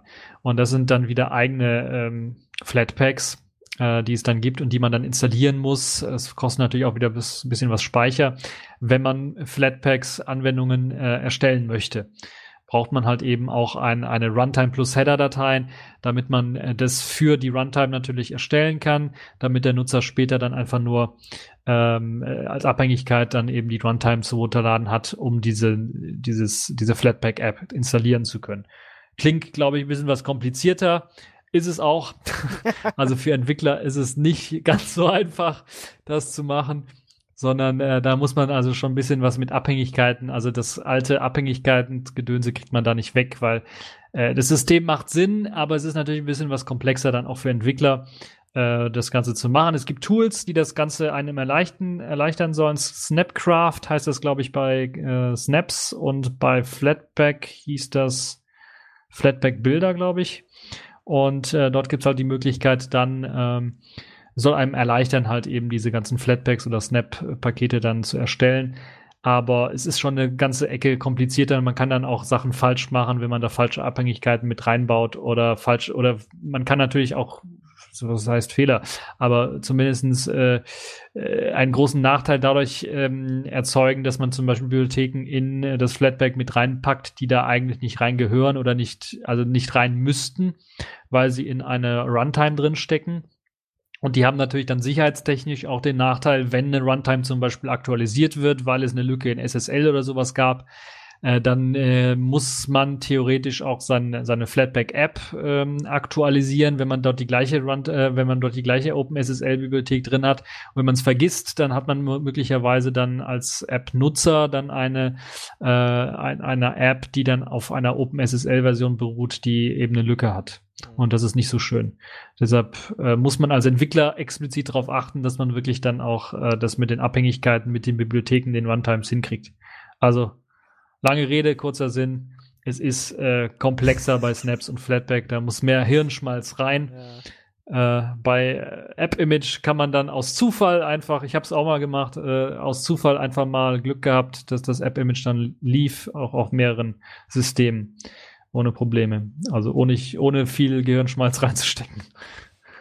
Okay. Weil man kann dann natürlich bei App-Image diese Hau drauf Taktik fahren. Ja, okay, wenn das hier noch eine Bibliothek macht, ach, kopiere ich den ganzen Bibliothekordner in das App-Image rein, Problem gelöst.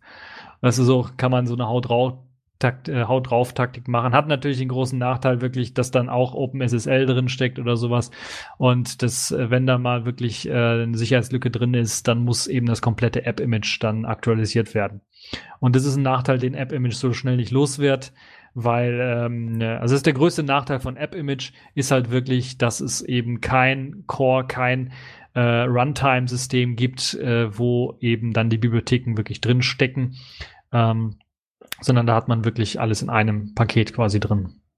Ja, dafür ist es natürlich auch eins der ältesten und äh, eins der einfachsten. Ja, dann ist keine große genau. Abhängigkeit. Und es gibt und, so und das Interessante ist, es gibt auch Bestrebungen. Also das ist ja äh, das, das Coole an App-Image. Es ist quasi aus meiner Sicht das idealste Format, würde ich mal fast sagen. Das Einzige, was fehlt, ist halt so Software Center-Integration und App-Stream-Integration, würde ich mir wünschen und äh, eine Lösung eben für das Problem, was ich gerade angesprochen habe mit den Bibliotheken, dass die dann irgendwie auch vielleicht vom System geupdatet werden können. Und das Tolle ist, es gibt Bestrebungen, das irgendwie zu machen mit einem speziellen Linking-System oder sowas, dass man dann doch die Systembibliotheken mit einbindet und dann kann es natürlich eine Nummer noch komplexer werden. Wie unterscheide ich jetzt, äh, das Programm braucht jetzt die Bibliothek in der Version, das Programm in der Version und dann kann man sich, dann ist man eigentlich bei NixOS schon angekommen. so halb zumindestens. Aber also es gibt schon Bestrebungen, da zum Beispiel diese Ideen von NixOS zum Beispiel auch in App-Image mit einzubauen. Und wenn das alles kommt, wenn sich Entwickler dahinter stellen, dann kann es wirklich äh, ein, ein ziemlich ideales System werden. Aber dann merkt man auch so ein bisschen die unterschiedlichen Ansätze. Also App-Image geht so den Ansatz, wir machen alles eine Datei und die letzte runter, klickst an, fertig. Ja. Und der Rest wird irgendwie den, den Flatpak und, und Snaps so machen, der wird dann irgendwie dran geflatscht. Und bei Snaps und Flatpak ist es so, ja, wir gehen eher aus der Sicht der herkömmlichen Paketmanager her und machen dann eher dieses Einklick, äh, eine Datei runterladen und äh, ausführen. Äh, das ist so, so ein Extra-Feature, also ein Add-on-Feature im Grunde genommen. Aber wir machen, wir versuchen die Paketmanager neu zu erfinden, die herkömmlichen und die einfach, äh, also bei Debian ist es ja so, mach alles immer kleiner, damit es schneller runtergeladen werden kann. Und hier ist es das Gegenteil, mach die Pakete viel, viel größer und pack immer mehr Zeugs rein, so dass es einfacher für den Nutzer wird. Hm. Müssen wir mal schauen, was für ein Ansatz denn jetzt hier besser ist. Ja, ja, ich habe auch so das Gefühl, also dass gerade bei Snap und Flatpak, äh, sie wollen halt irgendwie ihre eigenen Paketmanager nochmal revolutionieren. Eben zusätzlich dazu ist natürlich ganz nett, dass es plötzlich auf mehreren Systemen eventuell läuft, aber so der Hauptzweck ist es vielleicht doch noch gar nicht. Ähm, ja, aber äh, interessant zu sehen, wo sich das äh, dann hinentwickeln wird. Ähm, ja, also du hast schon gesagt, äh, so am einfachsten und äh, das, was du jetzt am interessantesten findest, ist tatsächlich App-Image, oder? Genau. Weil, also ich hatte noch nie so eine geile Experience. Du lädst einfach die Datei runter, machst ausführ, äh, machst die ausführbar, klickst da an, läuft. Mhm. Und es hat, das war so wo ich gesagt habe, das ist wirklich der richtige Weg, das ist am einfachsten für den Nutzer auch zu kapieren. Und vor allen Dingen, es ist halt so, dass es ähm, äh, mittlerweile trotz der ganzen äh, hier Android, iOS und App Store Geschichten äh, es immer noch so ist, dass am PC die meisten Leute sich irgendwie was runterladen von irgendwelchen Webseiten und das anklicken und es soll laufen und das das Software Center und so, was sich bei Linux ja äh, eigentlich etabliert hat, dass das nicht immer so häufig genutzt wird und äh, also das fand ich deshalb App-Image und natürlich, weil Linus Torvalds seine äh, Taucher-App da veröffentlicht hat und gesagt hat, App-Image ist geil, okay. habe ich gedacht, muss ich Dann mal ausprobieren. Und er hat recht, er hat recht, weil es ist einfach eine geile Experience, weil du musst nicht viel ja. nachdenken, du machst einfach, klickst und fertig. Also es ist wirklich sehr, sehr simpel gemacht. Ich äh, stehe ja so ein bisschen auf simple Lösungen, die da nicht viel können, aber die sehr simpel sind. Ja. Aber ich verstehe natürlich auch, dass das Nachteile hat, äh, auch in Sachen Sicherheit vor allen Dingen hat genau, das, äh, genau. also ist das eine problematische Sache. Ja, Snaps und, und Flatpak setzen da halt mehr auf, ja, auf diese äh, Lösung, da Sicherheit zu schaffen durch Sandboxing, äh, durch so Sachen, die man ja auch aus der Containerwelt her kennt. Ähm, also, dass man halt die Prozesse genau, voneinander ja. trennt. Äh, ich meine, da werden ja Sachen genutzt, die sind ja auch ewig äh, Zeiten schon im Kernel drin, also C-Groups und sowas, die da halt intensiv genutzt werden, die man halt auch von Containerlösungen wie LXC und, und, und Docker und so kennt. Und da ist schon fast die Frage, yo, Snaps, Flatpak, könnte man ja auch sagen, pff, juck mir eins, ja, ich nehme, mache jetzt halt alles in, in Container rein und dann könnte ich halt die ganzen Apps auch in Container sperren und äh, es darüber lösen. Also braucht man die Dinger überhaupt oder könnte man nicht die gleiche Lösung, wenn man sie schon nicht mit einem Bildservice machen kann, weil da ja, haben wir ja gesehen, okay, da braucht man auch immer noch Know-how und da kann immer noch viel schief gehen. Man, man könnte sie über Container lösen. Man bräuchte vielleicht dieses Snaps und Flat. Ja, aber Container, das sagt ja schon, der Container sagt ja schon der Name, dass das so ein bisschen was größer ist. Also das Echt? ist, wenn du das mal so eine VLC-App in den Container reinpackst, dann kommst du da äh, 400, 500 Megabyte vielleicht, wenn da noch ganz cute drin steckt und so weiter und so fort. Also es ist eine ganze Ecke größer und das, was jetzt Flatpak und was Snaps versuchen, ist halt kleiner zu machen. Und also bei Snaps gab es anfänglich äh, ein paar größere Pakete, da gab es so einige Bugs noch, aber äh, App-Image und wenn du dir App-Image und wenn du dir Flatpaks anschaust und die Paketgröße dort anschaust für so ein Programm, wenn du das installieren möchtest, das ist nicht, also ich hatte erstmal befürchtet, dass es auch verdammt groß ist. Es ist nicht verdammt groß. Auch so ein LibreOffice ist halt nur 300 Megabyte oder sowas groß, 340 oder sowas groß und äh, wenn ich mir das per Paketmanager auf meinem Debian runterlade, kommen da auch ungefähr 340 Megabyte an. Das heißt, es ist äh, schon ziemlich überlegt und ziemlich clever gemacht, ähm, um halt nicht zu viel Overhead zu haben.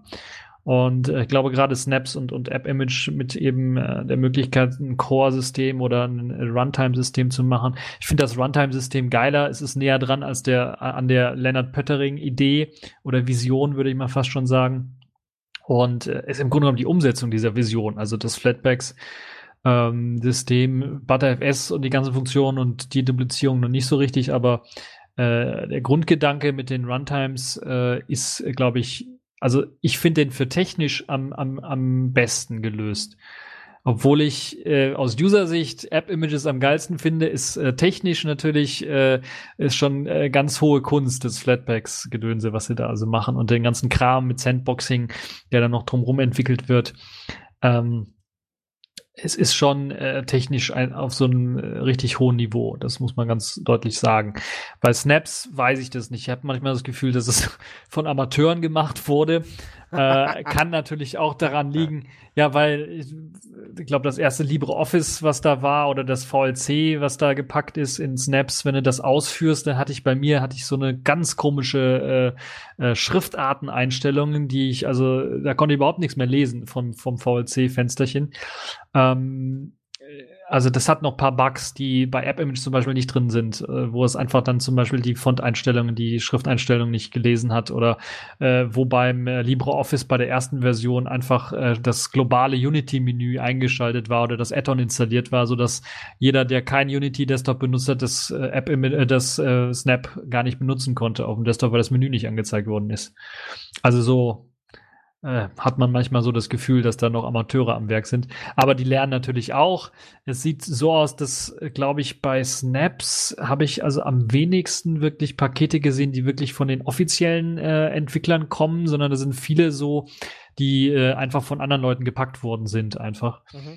Äh, es gibt eine Unterscheidungsmöglichkeit, also die Leute, die das einfach, die jetzt nicht der Hauptentwickler sind ist der Anwendung, die müssen dann, die dürfen die Anwendung nicht einfach VLC nennen, sondern müssen dann noch so ein äh, Hyphen, äh, wie heißt das, dieses Zeichen für, für den Home-Ordner, dieses komische, diese komische Welle dann benutzen, Tilde, genau äh, Tilde und dann noch ihren eigenen Namen, ihren Nutzernamen oder sowas dranhängen, damit äh, jeder Nutzer dann, äh, der das Paket runterladen möchte, erkennt, okay, das ist jetzt nicht von den offiziellen Entwicklern. Also da bemüht sich, da hat auch einer mitgedacht, glaube ich, bei Canonical, das, äh, das äh, so einzuführen, damit man auch unterscheiden kann, wer ist jetzt, äh, was ist, was für ein Paket ist jetzt von den offiziellen Entwicklern und wer hat ist einfach mal so, einfach aus Jux und Tollerei mal so ein Paket zusammengebastelt.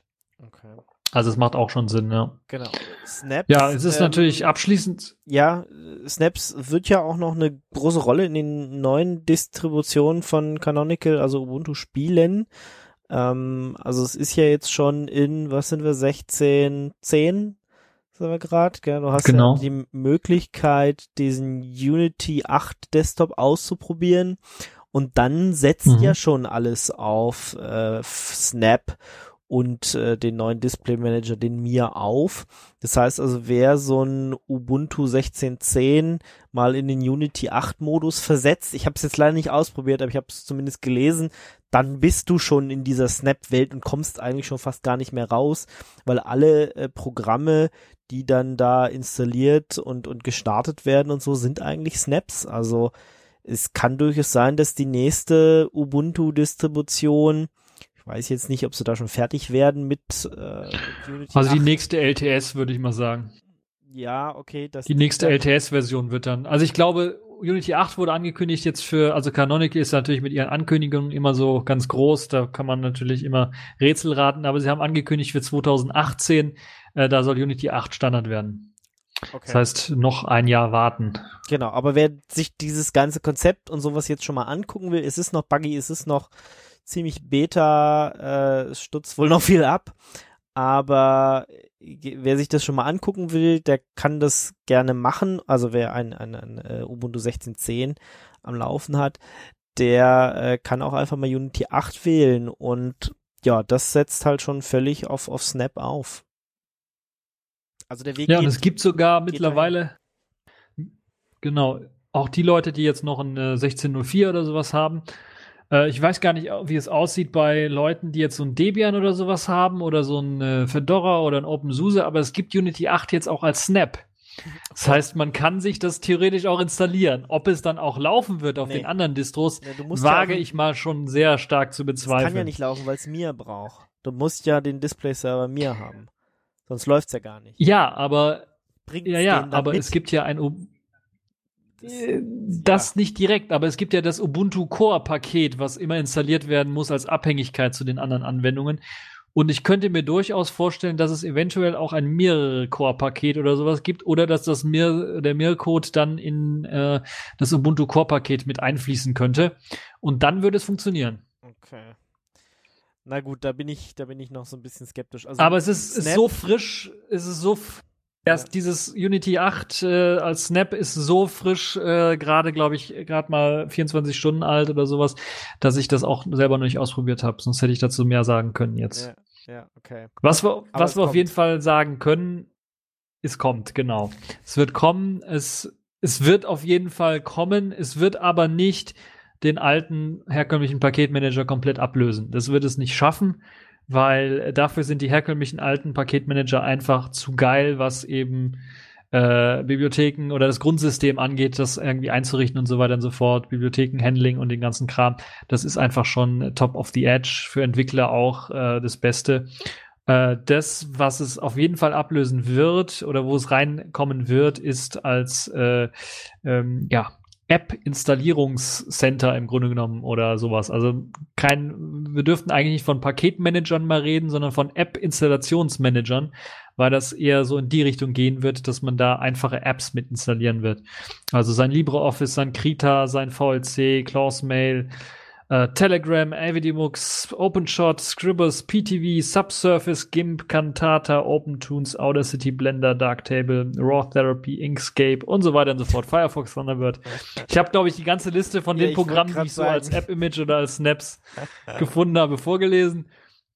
Es gibt einige Das heißt, die Pakete. ganzen Programme, genau, diese User-Programme, die du normalerweise anklickst und äh, die laufen dann irgendwie, die werden wahrscheinlich mit hoher Wahrscheinlichkeit dann äh, das, worauf Snaps, Flatpaks und auch App-Image draufsetzen werden. Systemnahe Programme, ein Emacs, ein Vim oder sowas, vielleicht auch noch als Snaps oder so, Naja. wenn man in der neuesten Vim, Version das haben warum? möchte. Warum? Genau, damit du alle Aber, acht ja. Jahre mal was Neues ausprobieren kannst, in Anführungsstrichen. Genau. Ah, super Idee. Damit du die alte und die neue Version gleichzeitig laufen lassen kannst. Yay. und dann nach Änderungen suchen kannst. Ich weiß es nicht. Also es gibt immer Möglichkeiten, sowas zu machen. nee, aber, Aber, was wir auf jeden also Fall nicht sehen werden, ist so Sachen wie eine Resolve-Conf, äh, DNS-Resolver oder äh, nen, nen, nen, äh, was weiß ich, Sendmail oder sowas. Äh, also so systemnahe Dinge, die werden wir nicht als, äh, als Snap oder als App-Image oder sowas sehen. Also das kann ich mir nicht vorstellen. Programme schon, auch vielleicht Kommandozeilenprogramme, wobei da eher vielleicht weniger. Aber äh, Systembibliotheken, äh, Konfigurationspakete und so weiter werden mit Sicherheit nicht als Snap oder als App-Image oder als Flatpak ausgeliefert werden. Ja. ja, ich hatte auch kurz Da bleibt also der herkömmliche Paketmanager. Ja, also ich bin nicht so weit dazu gekommen, äh, LibreOffice jetzt mal als Flatpak auszuprobieren, obwohl das ja auch so mit eins der äh, bekanntesten war, was plötzlich, oh, wir setzen jetzt auch auf äh, Flatpak rauskam. Ich habe dann jetzt einfach mal nur ein G-Edit gestartet. Ähm, ja, hat funktioniert, ja, nachdem ich mich da ein bisschen erstmal durchgekämpft hatte auf der Webseite, was man jetzt alles machen muss. Ähm, aber es lief dann plötzlich einfach und ich würde mir jetzt tatsächlich auch nochmal ein Grita oder sowas, ähm, die ja auch äh, gerade ziemlich schnell entwickeln. Gut, ich male jetzt nicht so viel am Rechner, aber ich kenne Leute, die das machen und vielleicht äh, die äh, Grita kommt zum Beispiel als App-Image raus, habe ich gesehen, kann man direkt von der Webseite runterladen. Und ich hatte bei denen auch äh, Geld in den Hut geschmissen über über Kickstarter. Von daher ist das vielleicht eine Möglichkeit, da mal ab und zu reinzugucken und zu gucken, wie die äh, sich weiterentwickeln. Äh, selbst bei VLC und Co. habe ich eigentlich, also da sind die Repositories, insbesondere wenn du so ein Drittrepository irgendwo nimmst, ja eigentlich auch schnell genug. Da müsste man jetzt mal sehen, ob, ob diese Repositories dann irgendwann alle zumachen. Ähm, oder, also, ich meine, ob ich jetzt noch eine Woche warte, bis die Version da ist oder nicht. Ah, es ist, ist mir bei den meisten Programmen schon so total fast egal. Und ich meine, Das Interessante bei den Programmen ist ja, dass du bei Krita oder VLC auch Entwicklungsversionen bekommst. Also eine Version, die von der Woche erst gebaut worden ist als Entwicklungsversion, die kriegst du schon als App-Image oder als, äh, als Snap oder als Flatpak. Das ist, Ja, glaube ich meine, das Interessante, weil das findest du in den Repos nicht. Ja, ja, okay, aber wenn ich Auch Arch nicht Linux bei Arch benutze, Linux. ja, dann nehme ich die Git-Version, mein Gott. Also, Genau. das geht dann auch, wenn man das will. Ja, wenn du es dir selber baust, in Anführungsstrichen, kannst du ja auch äh, reinsetzen, welches, welche Version du jetzt gebaut haben willst. Klar ist dann natürlich einfacher, wenn du so vorgefertigte Dinger nimmst, aber der Vorteil wäre dann ja schon ziemlich marginal. äh, bauen dauert noch ein bisschen Zeit, aber ach, ja, okay. Nee, aber interessant. Und es kann auch immer was schiefgehen ja, ähm, beim Bauen, meine ich. Klar, aber ich meine, hast, es kann ja auch sein, dass sie da, da irgendwas verbockt haben und dann die entsprechenden Pakete nicht oder die entsprechenden Libraries nicht richtig sind oder sie dann doch nicht miteinander funktionieren. Hofft man zwar nicht. Ja, die Paketformate, die neuen sollten ja so gebaut sein, dass das alles funktioniert, aber wer weiß. Gut, aber es gibt ein paar Programme, wo ich jetzt schon das vielleicht tatsächlich ausprobieren würde wollen aber in dem Großteil reizt es mich jetzt irgendwie noch nicht so und ich hatte jetzt bisher noch nicht das Bedürfnis. Es kann jetzt natürlich sein, wenn es gut tatsächlich in, über irgendeine Oberfläche durchsuchbar ist. Ähm, ja, weiß ich nicht, wenn es in Anführungsstrichen in mein Paketsystem irgendwie integriert ist, ob er sich das jetzt von da oder von da holt dann wäre es mir fast egal. Dann wirst du es im Zweifelsfall gar nicht merken. Genau, genau. Also, also wenn du über das normale Software Center gehst, du suchst nach VLC, sagst genau. einfach installieren, ja. dann zieht das vielleicht als App-Image oder als, äh, als, äh, meine ich, als Snap oder als Flatpak runter. Ja, das wäre dann. Und du hast es einfach installiert. Genau, das wäre dann ideal, ja. Und wenn so ist es so ist es in Fedora 25 integriert und ich glaube sogar auch in äh, Ubuntu 16.10 ist das jetzt mit Snaps auch so integriert. Okay. Es ist halt nur so, dass da nicht alle Anwendungen noch nicht äh, drin sind. Also es gibt noch nicht so viele Anwendungen. Aber das ist der Gedanke dahinter. Okay. Gut, aber. Also der normale Nutzer wird es einfach nicht merken. Ja, ja. Und wie gesagt, wenn du dann mal auf eine Webseite gehst, also ich war vorhin auf krita.org und äh, habe mal Download geklickt und die bieten halt eins der Sachen äh, direkt als App-Image. Da kann ich es halt dann auch gut nachvollziehen, insbesondere wenn du halt in deiner Distribution gerade nicht die aktuelle ähm, Version hast, ja, dann ist ist es nett, wenn du da einfach draufklicken kannst, installieren äh, oder genau, einfach ja. draufklicken kannst und es startet und dann hast du die Version gleich da und, und kannst rumexperimentieren. Also für solche Fälle kann ich es schon verstehen noch, obwohl es jetzt schon fast konservativ klingt, sehe ich nicht, dass sich das äh, rasant weiter verbreitet. Außer, ja, ge genau, wenn es einfach in die Distribution mit eingebaut ist und du in Anführungsstrichen nicht merkst, dann äh, kann ich mir das gut vorstellen. Aber vielleicht gucke ich auch irgendwie falsch drauf oder wie siehst du das?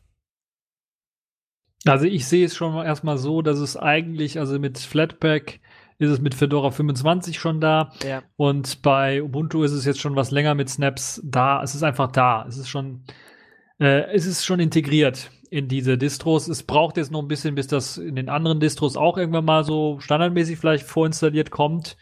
Also ich glaube nicht, dass das nächste Debian mit Snaps vorinstalliert kommen wird. äh, nee, das dauert. Aber man Jahre. weiß es nicht. Ja, so pessimistisch will ich mal nicht sein, aber ich, ich glaube, die werden es auch irgendwann mal einbauen, wenn, wenn halt eben ah. äh, wirklich auch die Entwickler darauf anspringen und dann äh, Sachen rausbringen. Ja, dann dauert, werden sie es einbauen dann, müssen auch teilweise. Grundsatzdiskussion. Wie lange hat es jetzt gedauert, bis System D fast drin ist jetzt so? so äh, ne, das doch, das ging relativ schnell. Das, das ging eine Debian-Version nur. Ja, drei Jahre, ja. Das ging nur eine Debian-Version, ja, eine Debian-Version. Oh. Eine Debian-Version im Grunde genommen hat das nur gedauert, ne? Von, von Wheezy zu Jesse. Von ja. Wheezy zu, zu Jesse hat es ja, nur gedauert. Ne? Man hätte es auch schon in Wheezy damals mit rausbringen können. Fast. Ja, aber da war, glaube ich, der ganze Prozess noch nicht fertig. Das stimmt, aber man hat natürlich den Prozess, man hatte sich Gedanken drüber gemacht und das auch öffentlich. Äh, und das ist, glaube ich, es war gelebte Demokratie, könnte man fast schon sagen. Gelebtes Open Source, gelebte ja. freie Software. Das haben andere Distros, äh, Ubuntu Canonical, nicht so gemacht. Nee, Canonical macht ja sowieso, was sie wollen. Also von daher, das, da darf man ja jetzt nicht mehr, die hören auf keinen, nicht mal auf ihre Community. da sind wir. Ja, eben, da wird eben von oben herab entschieden. Das ist halt der Unterschied. Ja, naja, so die. Ja. Naja, ich meine, äh, Ubuntu spricht ja auch vornehmlich erstmal die Leute an, die von Windows und macOS kommen. Die sind das gewöhnt. das kann sein. Die wollen, die stehen drauf, ja. Ja. Genau. Ähm, nee, aber ich glaube, App-Image wird sich auch durchsetzen als Download-Format. Also ich sehe, ich äh, bin erstaunt. Also Krita, LibreOffice habe ich schon gesehen, teilweise sogar auf den offiziellen Webseiten. KDN Live habe ich gesehen. äh, dass sie das auch anbieten äh, als App-Image.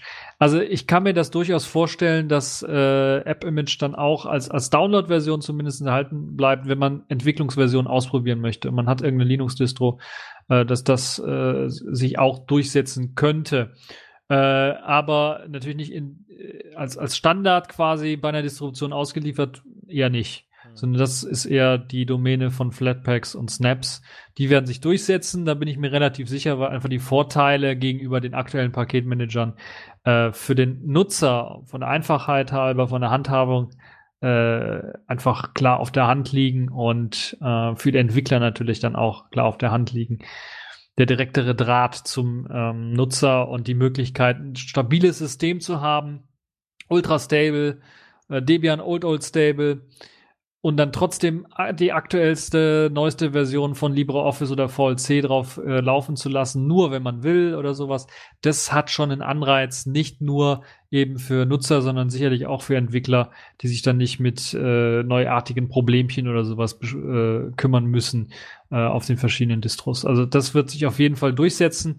Ähm, da bin ich mir relativ sicher, wir werden in den nächsten Jahren werden wir das auf jeden Fall haben, vor allen Dingen auch mit der Verbreitung oder der ähm, Verbindung. Canonical versucht ja das mit Convergence so zu machen, die Verbindung zwischen der mobilen Welt, des, des Smartphone, des Tablet und eben dem äh, Laptop.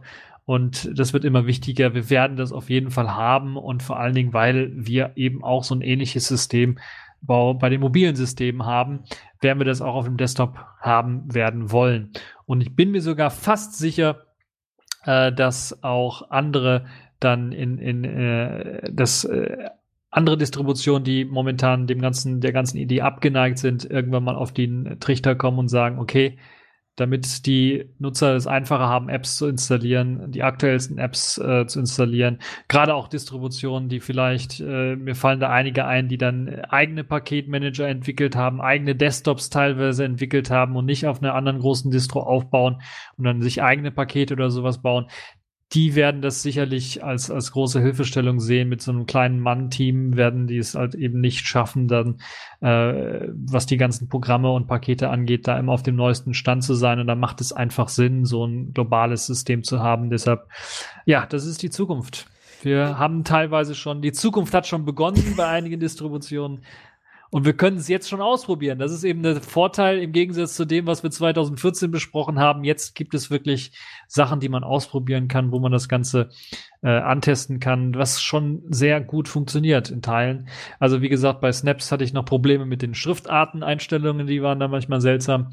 Aber äh, ansonsten äh, ist das schon mal, es funktioniert. Also bei mir war ich begeistert davon, dass äh, ich habe alle drei Systeme ausprobiert, die funktionieren einfach. Auch auf meinem alten, äh, äh, auf einem äh, alten Debian äh, Old Old Stable hat das wunderbar funktioniert, was mich überrascht hat. Nicht alle Sachen, aber das meiste.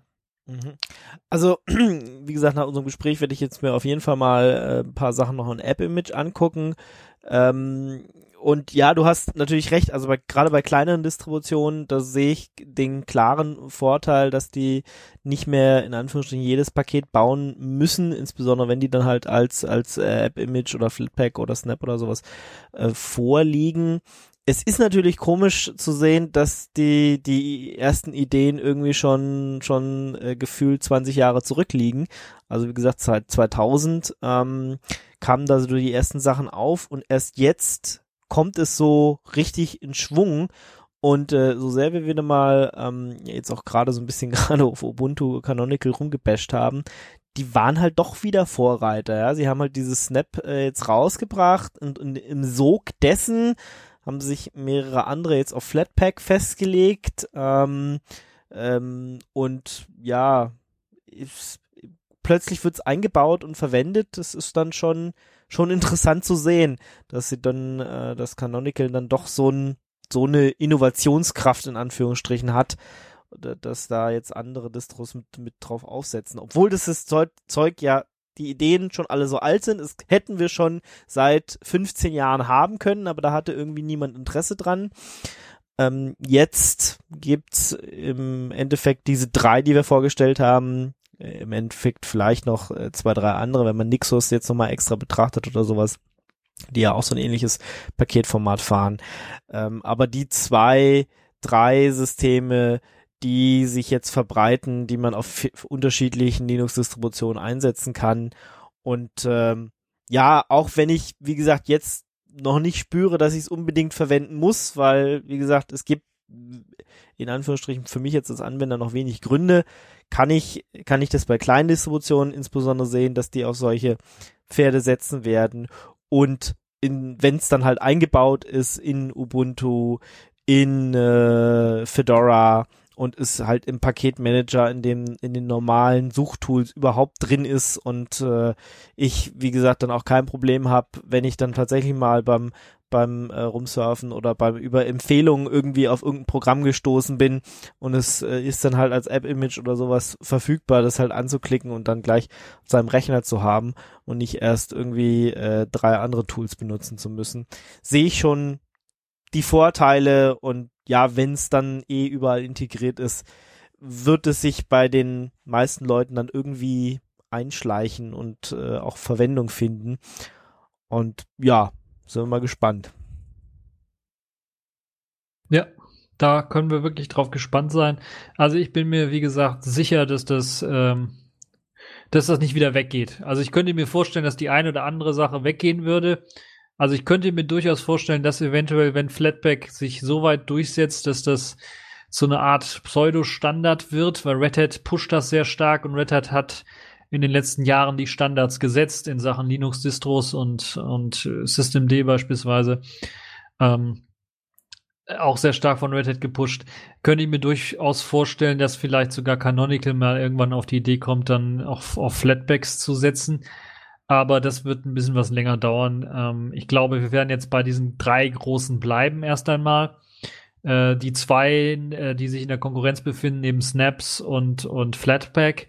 Und das dritte, was so ein bisschen rausfällt, ist dann App-Image, was dann äh, sich, weil es eben kein Software Center hat oder sowas, was sich dann eher äh, für das einfach mal runterladen, Entwicklungsversion ausprobieren oder sowas, anklicken, runterladen, ausführen, äh, wird sich da wahrscheinlich auch etablieren und dann da auch bei bleiben, weil das halt sehr, sehr simpel ist. Und ich kann mir nicht vorstellen, dass das so schnell weggeht. Mhm. Außer es wird wirklich bei, bei Snaps und bei äh, Flatbacks so einfach, diese Snaps und Flatbacks zu erstellen, dass es äh, schon fast ein richtiger Aufwand ist, App-Images zu erstellen. Was momentan noch nicht der Fall ist. Momentan sind alle drei äh, aufwendig, sagen wir mal so, zu erstellen. Relativ aufwendig im Vergleich zu normalen Paketen packen oder bauen ist das äh, relativ aufwendig, weil man sich natürlich dann selber nochmal beschäftigen muss äh, mit den Bibliotheken und den Abhängigkeiten und dann nicht so auf andere Tools setzen kann, die das automatisch irgendwie machen.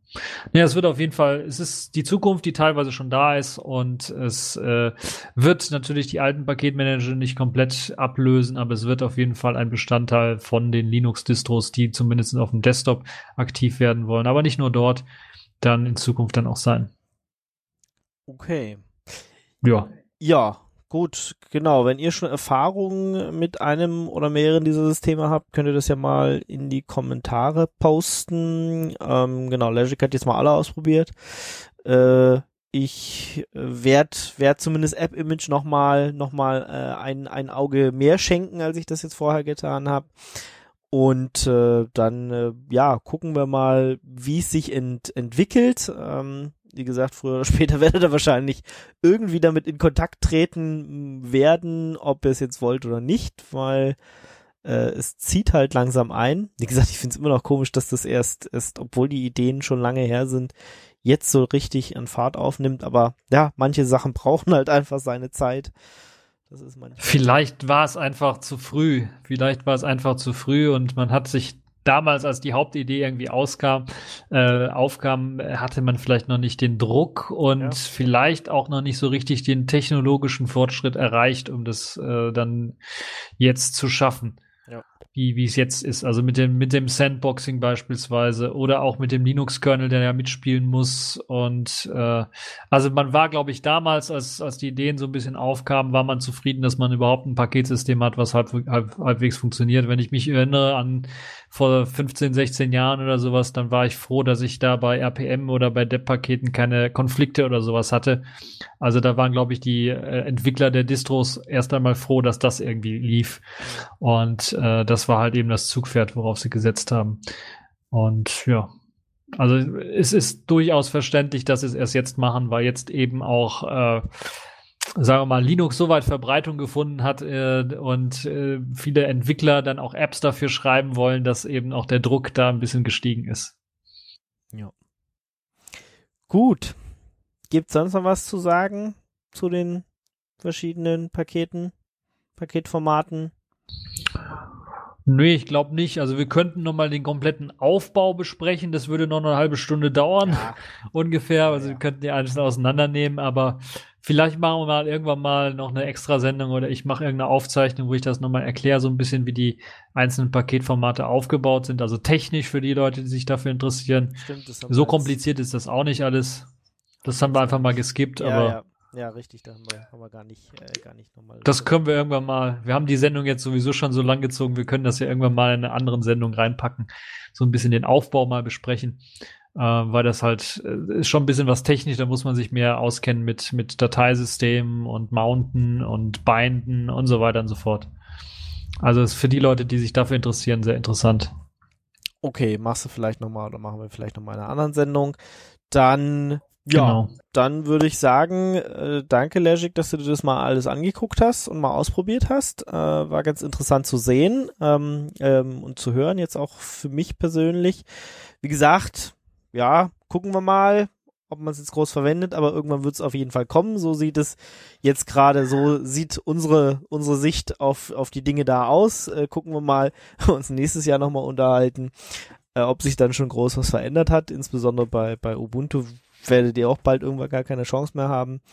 Ähm, ja, genau. Vielen Dank. Und wir machen jetzt noch Musik und dann kommt noch ein äh, Tool-Tipp. Äh, und zwar wird das Tool Borg vorgestellt. Und äh, ja, wir, wir werden euch nicht alle assimilieren, aber ähm, nur eure Backups. genau, nur die Backups werden assimiliert. Ähm, Habe ich noch äh, von dem äh, Linux, von der LinuxCon Europe mitgebracht. Dann, denke ich mal, hören wir uns sonst im Dezember wieder. Und ich wünsche euch bis dahin, wie immer, eine frohe Zeit. Passt auf euch auf. Bis dann. Ciao. Ciao. Hi, this is Greg Crow Hartman. I'm a Linux kernel developer, and this is Radio Talks. There's not a single day that passes without you on my mind. Not even